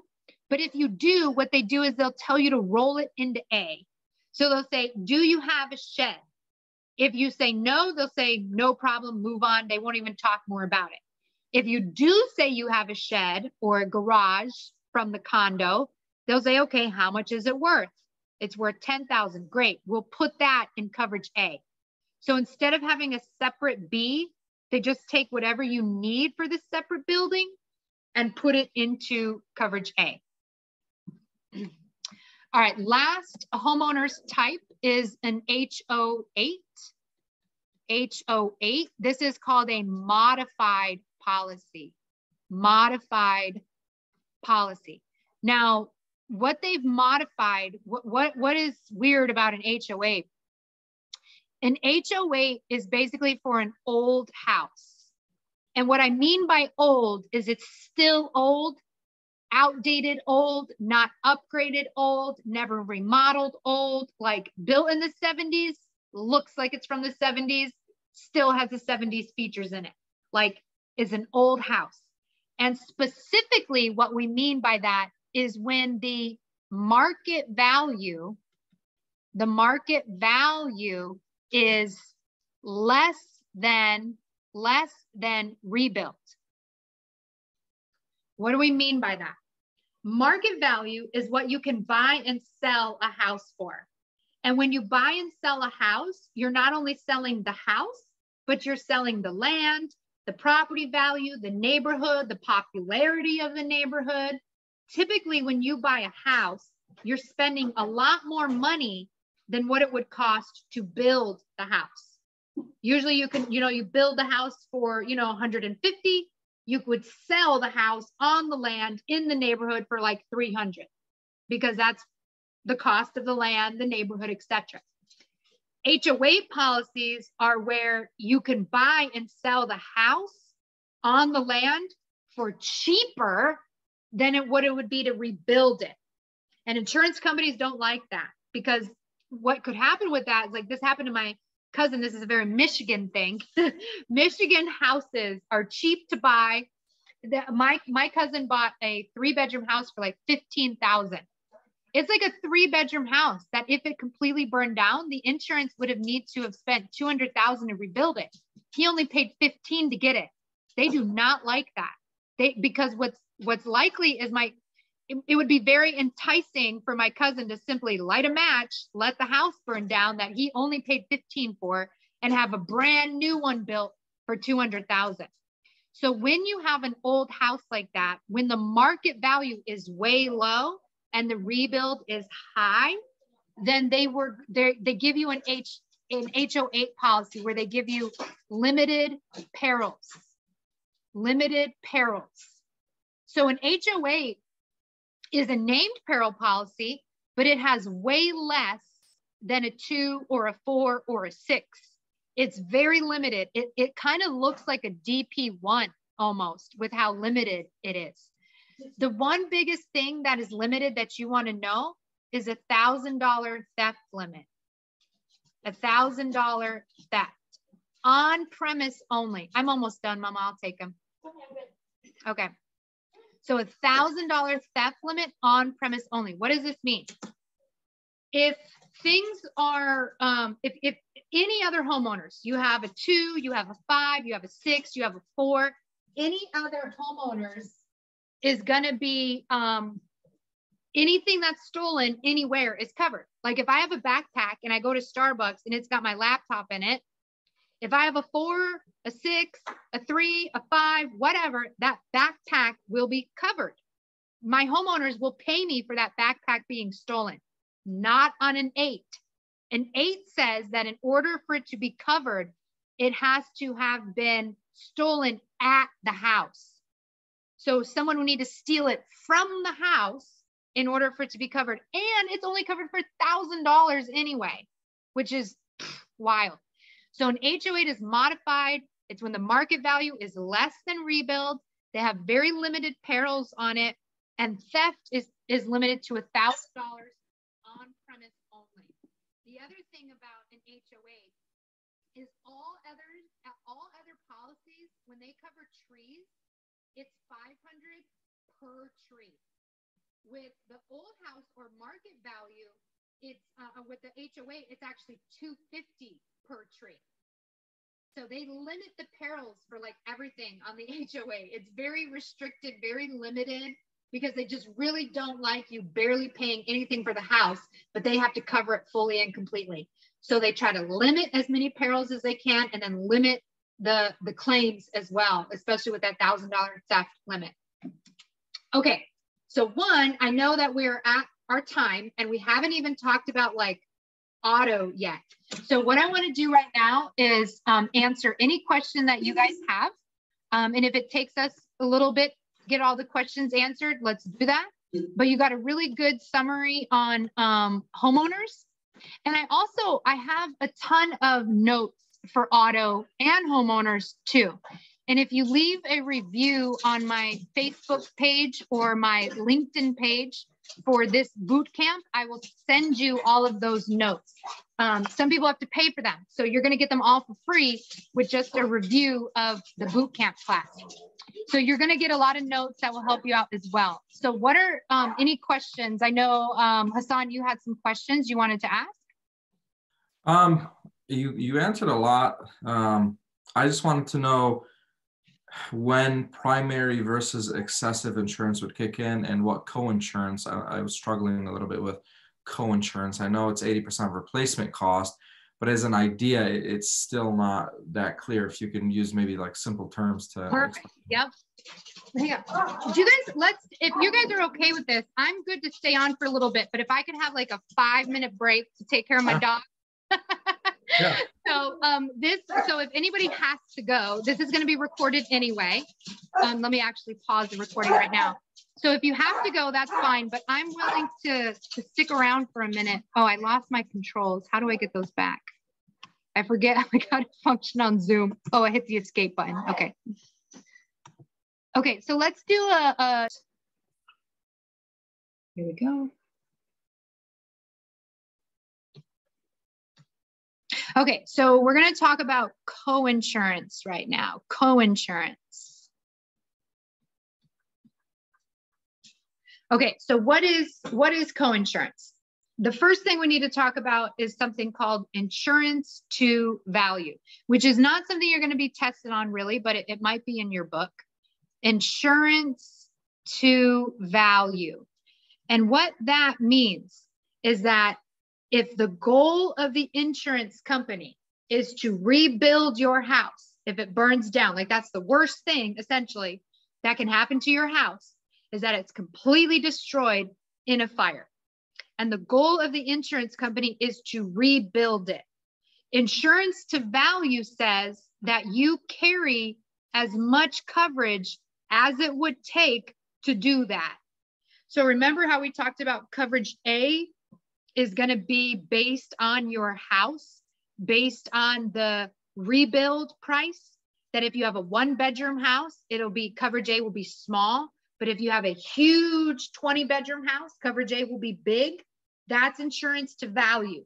You should insure your house for as much as it would cost for them to rebuild it. You should insure your house for as much as it would cost for them to rebuild it. That's insurance to value. Okay. So there are some people that will say, I don't want to cover it for that much because honestly and truthfully, they know that it is very unlikely that their house will actually burn down to the ground. In fact, the majority of homeowners claims are 25,000 or less. So 25,000 or less. Most people will never file a homeowner's claim. And if they do, it'll be for 25,000 or less. But insurance companies are asking people to insure their house for 300,000, 200,000, whatever it is. So co-insurance is a way to kind of kind of meet each other in middle ground. One, it is important that if the house burns down, there is more than there is enough money to rebuild it. So we do need an adequate amount of money. But then we also need to recognize that most people won't have a homeowner's claim and insuring it for that big of a value is not fair to some extent. So they invented co-insurance. And what co-insurance says is cover most of it. If you can cover most of it, we'll be happy. No question. We'll cover all the claims. No big deal. Most of it to them means 80%. So if you cover it at, why did my eight look weird? Most of it to them means 80%. So what we're saying here is if they say that coverage A should be 100,000, they will be okay if you cover it at 80,000. And if you do that, they're cool. They'll pay all the claims. They won't do anything weird. Everything will be covered as normal if you're within 80%. Now, if your whole house did burn down and you were only carrying 80, you're going to have to come up with the other 20. So you're going to be SOL if that happened to you. But for most people, that will never happen. So they're okay with it. They're comfortable with it because an $80,000 coverage A will be a lot less premium than a $100,000 coverage A. Like you, like this is why people want to go lower. If you're carrying the big coverage A, that's going to be a big premium by dropping it down 80%, it'll lower the premium. So people are, are eager to do it. But insurance companies covering at 80% is still not a good idea. you should cover it at 100 because you just never know. And like like with inflation right now, the price of wood is way more. The materials to build a house way more. We never know when the economy is going to do that. And if your insurance company is, even if they're covering it at 100% of the current rebuild, and then inflation shoots up and now your rebuild is here, but you're only covering here, that's a world of hurt that you're in. You don't want to be there. So when you're covering at 80, you're all the way down here and the inflation is up here. So you want to cover it to 80, per, you want to cover it completely and fully. But this option is for the people who just hate the idea of having enough coverage. They're like lowest premium possible. So they say, okay, can you at least cover 80%? And if you do cover at least 80, they're cool, everything is fine. Co-insurance is what kicks in when you want to pay less than 80. And co-insurance is like the insurance company is saying, "Oh, you want to be cheap? We'll be cheap." So here's here's how co-insurance works. Okay, so let's let's look at a scenario. Let's say that we've got Mr. Bob here, and he has a hundred thousand. So let, let's say the rebuild on this is a hundred thousand. Um, that's a really small number, but I like they use nice whole round numbers, so that's what I like to do too. So we're saying that the rebuild on this is a hundred thousand, and that's what coverage A should be at, is whatever the rebuild is. Rebuild or replacement, they might use that word. Be prepared to see that word. Replacement or rebuild, same thing. They say it's a hundred thousand. That's what they want you to put coverage A at. And the guy's like, no, I don't want to carry a hundred thousand. That premium is too big. I want to carry lower than that then they'll say, okay, we will go eight, eight, 80,000. How about that? Which is 80%. If you go where there, everything is good, they're happy with that. And if you do that, all is well. But let's say he wants to go even lower. Let's say he only wants to cover 50,000. They say, okay, we'll let you cover it at 50,000, but just understand that when you file a claim, we're not going to pay the full claim because you're not covering the full house. If you think about it, if you're covering the full 100,000, that means you're covering the full house. If you're covering only 80%, that means you're covering the house, but not the attic in a way. If you're only covering 50%, you're only covering half the house. The other half isn't covered in the terms of value. So if you were to have a claim and you're only covering half the house, is it fair that they have to pay the full claim when you're only covering half the house? It's not fair. When you go less than 80, when you go less than 80%, they will do the co-insurance equation. They will do the co-insurance equation. So here's what they're going to do. So let's say, um, uh, so I know I, I, just drew all these things here, kind of showing the difference between how, let me hide this. Sorry, it's floating in my way. Get rid of you, hide, meeting control. Okay. So when we think about this, so let's go back to this idea of, of having a house here. So we have, we have a house and we say that the, uh, oh, and, and, and so the rebuild is 100,000 and he decides to cover 50. And then let's say that there was a $5,000 fire. Okay. Now he's only covering half the house essentially with this 50,000. They will not pay the full value of the fire, but they won't go, we're just going to cover half. They'll do what the co-insurance equation says. So here's the co-insurance equation. The co-insurance equation will is what you did carry divided by what you should carry. And here's something very important. The should carry is the 80% because they're cool with 80%. As long as you cover 80%, they won't do this equation. They only do this when you cover less than 80%. So the should carry is not the replacement, it's the 80%. And that is something you need to remember because doing this math, you need to put the should carry at the bottom. The should carry is the 80,000, not the 100,000 in this example. So you put the should carry, which is 80%. You're going to multiply that times the loss, which in our case was the $5,000 fire, and that will equal the claim payout. Okay, so did carry, he is going nuts. My dog's going crazy right now. Did carry divided by should carry times the loss equal the claim payout. So in our instance, it's going to look like this. He did carry 50,000. He should have carried 80,000. We're going to multiply that times the $5,000 fire equal. Now, you will be allowed a basic calculator on the, the exam. So whether they give you like a, a, a tiny little a physical one or they give you an electronic one, you should be getting a calculator for the exam. And what you want to do is you want to take this one step at a time. Don't go 50,000 divided by 80,000 times 5,000 equal. You need to break it up. You need to break it up. So the first thing you do is you do the did carry divided by the should carry. So he did carry 50,000 divided by 80,000 equal. Hit the equal sign first, but then immediately hit the multiplication. So times 5,000, 5,000 equal 3,125, 3,125.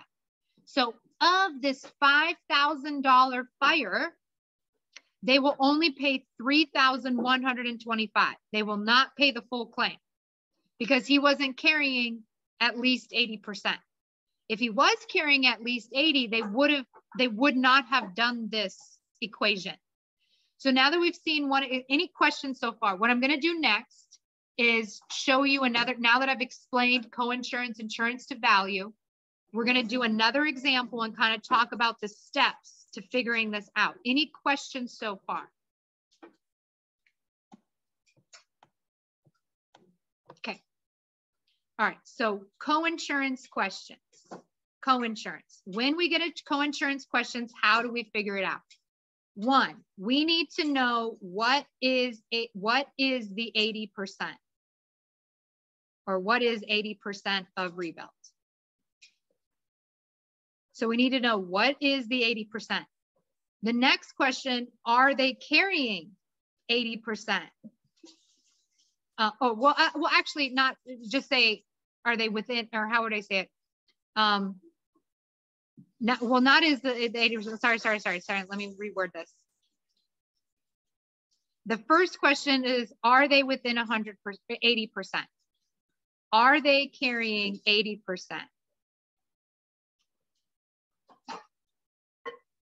At least 80%.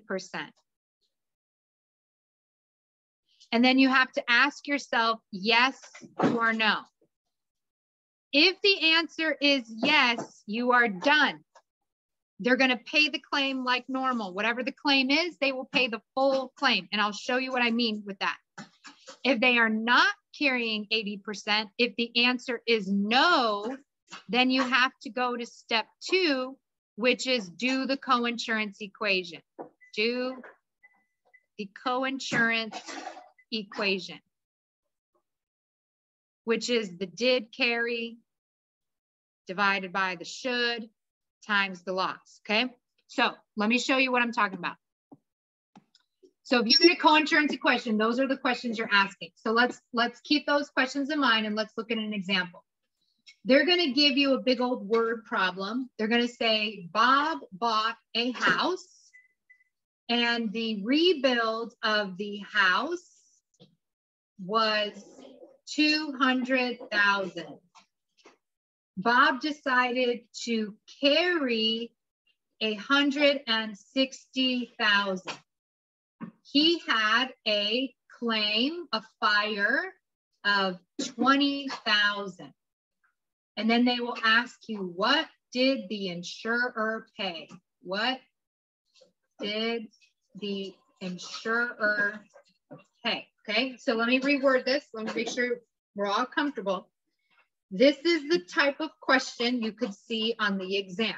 And they're going to word it out all big and wordy using these numbers. And then you pull the numbers of what you need. So let's look at a, let's tell you a potential problem.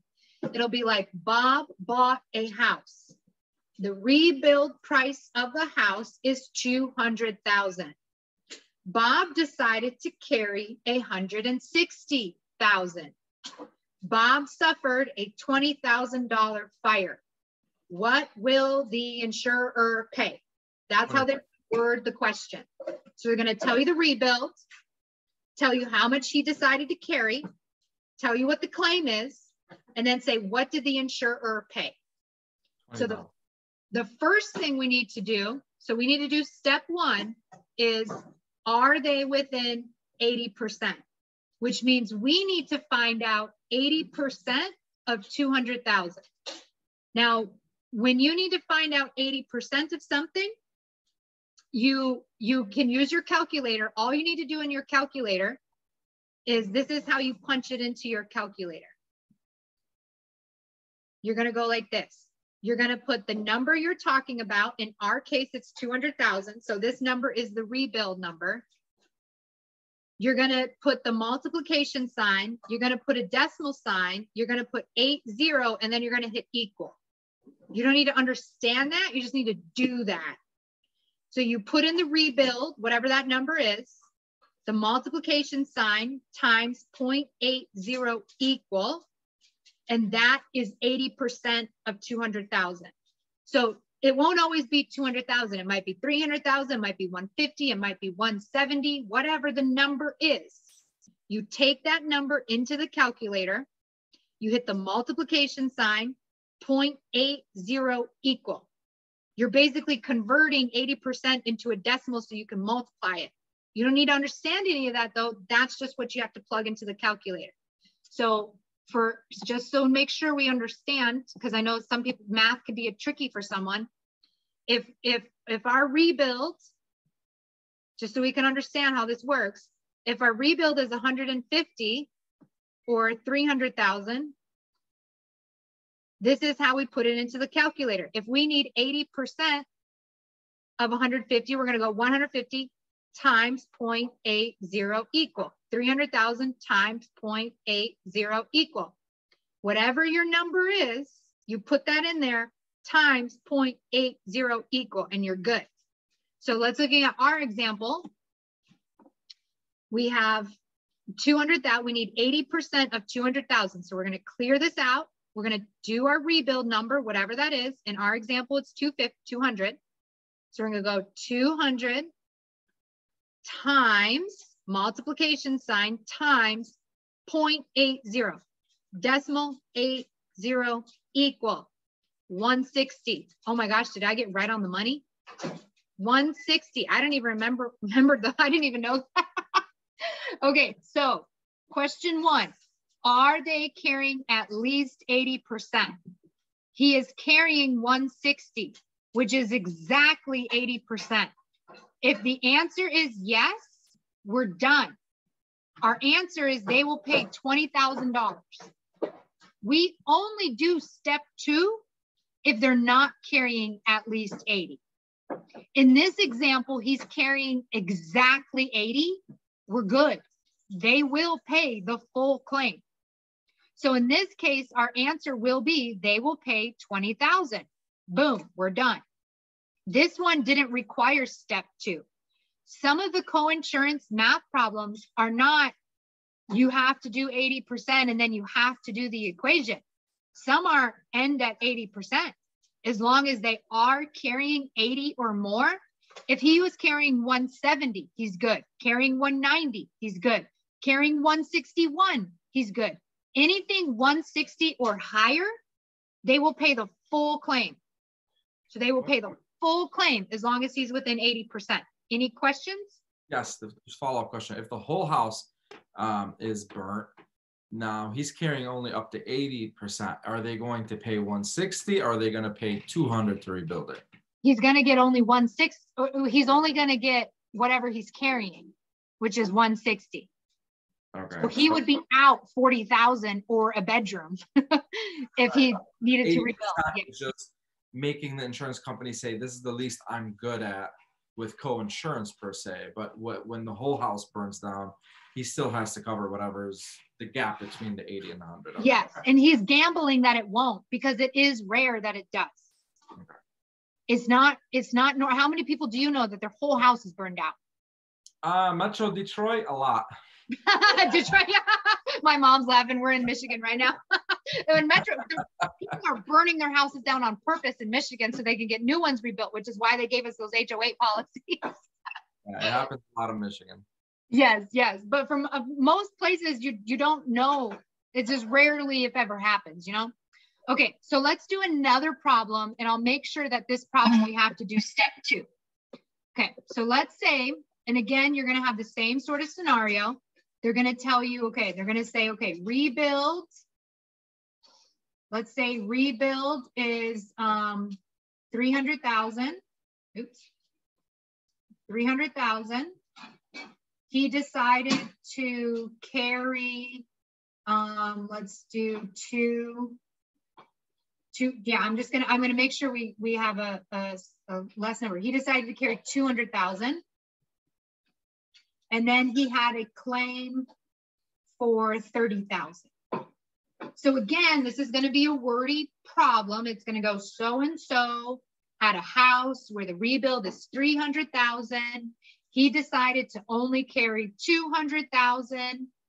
There was a $30,000 fire. How much will the insurer pay? That's how they pretty much word all these questions. So step one, we have to find out the 80% is he carrying 80% of 300,000? So in our calculator, we go 300,000. I know that looks like a six. Why do I do that? My O's look like sixes or six, whatever. 300,000 times 0.80 equal. So we get our handy dandy calculator. We clear it all out. 300,000 times 0.80 equal 240. He would have needed to carry 240 in order to have this claim fully paid for. He's only carrying 200. He is less than 80%. And if we go back to our rules, what does it say if you're less than 80%? Are they carrying at least 80? No, no, he's not. We need to do number two, which is do the co-insurance equation. So if they're ever less than 80, we have to do the co-insurance equation. So now for this one, we're gonna do co-insurance.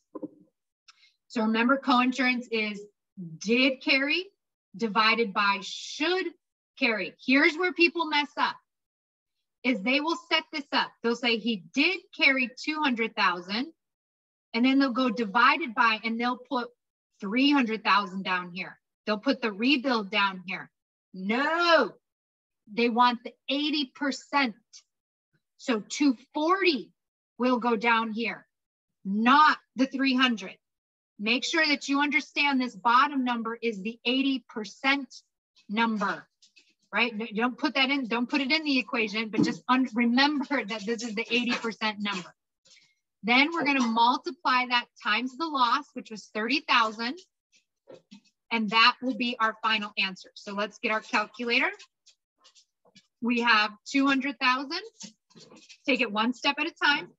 200,000 divided by 240,000 equal, hit the equal sign because it's too dumb to handle the next step. The calculator's too dumb, it's too simple.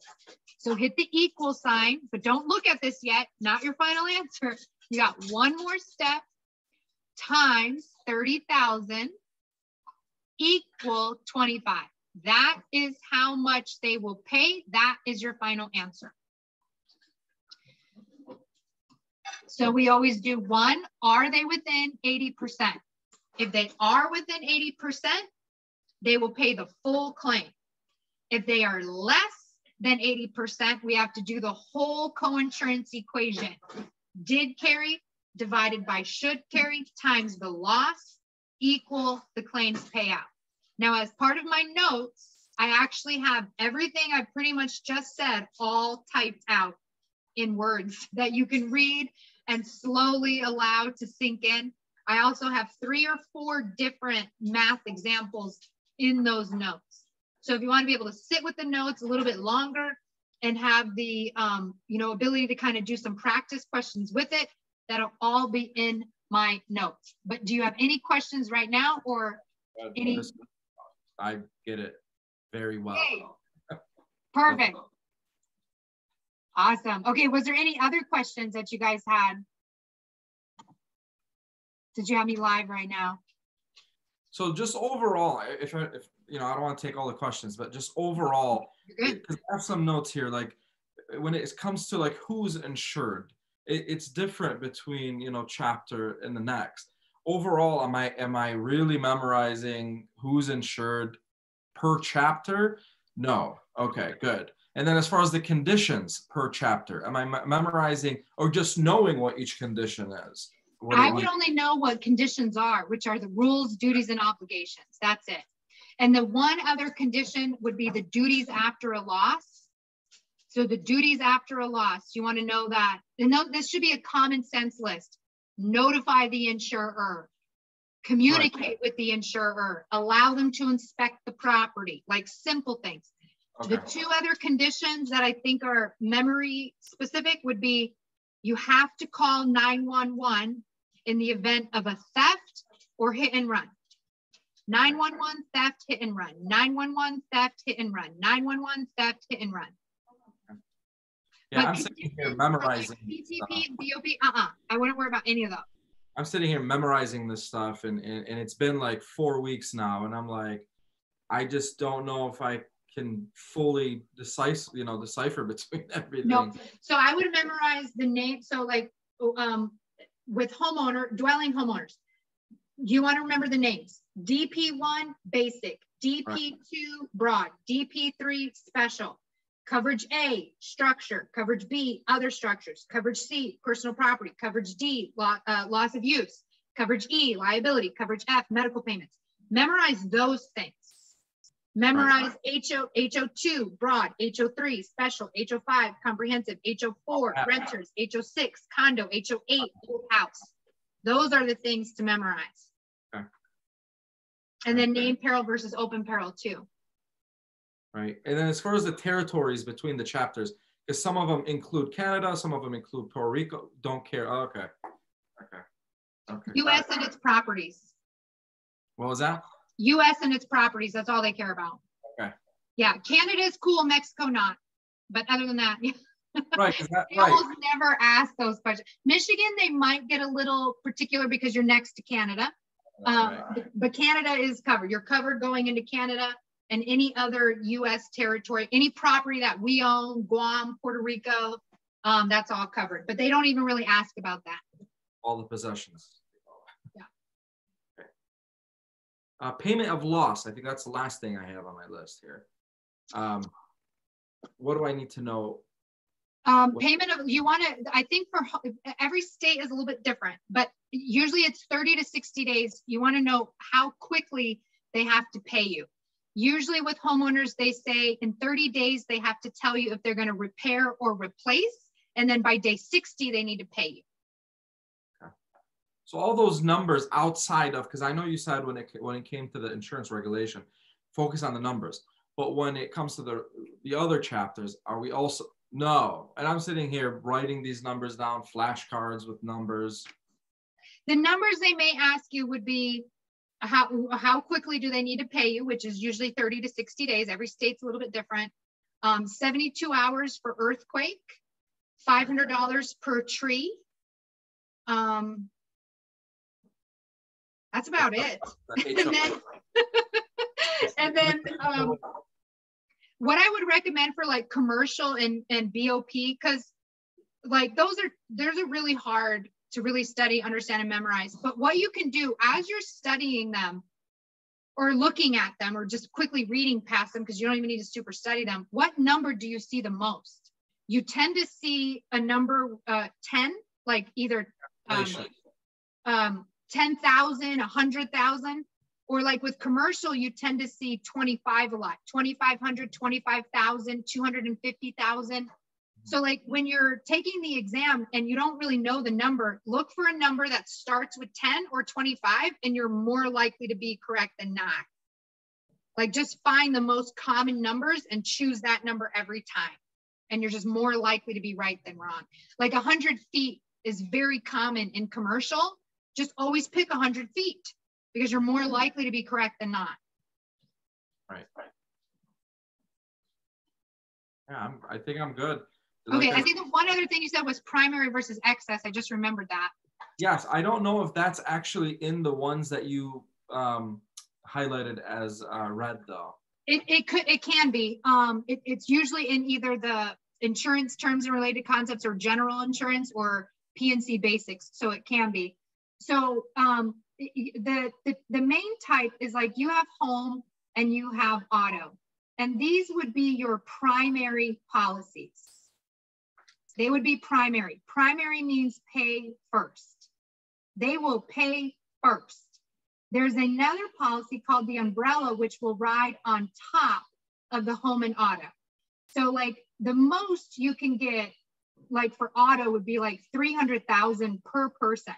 But imagine if you were in a car accident so bad that you paralyzed a person and for the rest of their life, they're now paralyzed and have a ton of medical bills and a ton of medical stuff.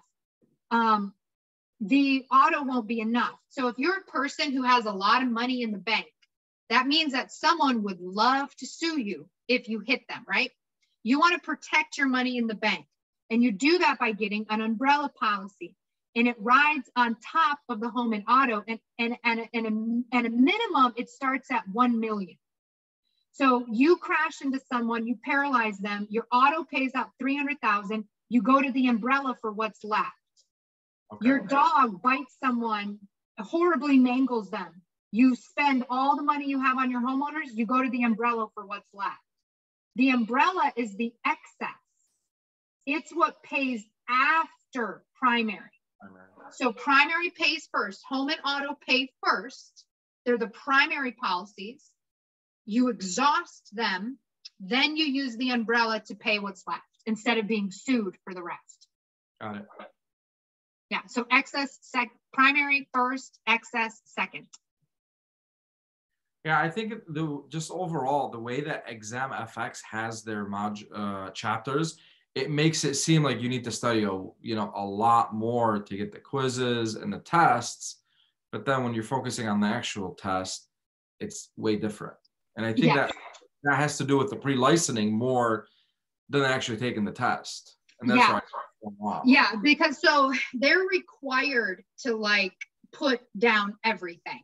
Like, mm-hmm. th- like in order to be able to be a an approved licensed provider, they have to put down everything, all the information. But ultimately, they can only ask you so many questions, right? They're at, like 15% of the exam may be, you know, homeowners of there can only be so many questions they ask you and they Right. don't tend to ask those little detailed stuff. The quiz questions do, but not the state exam.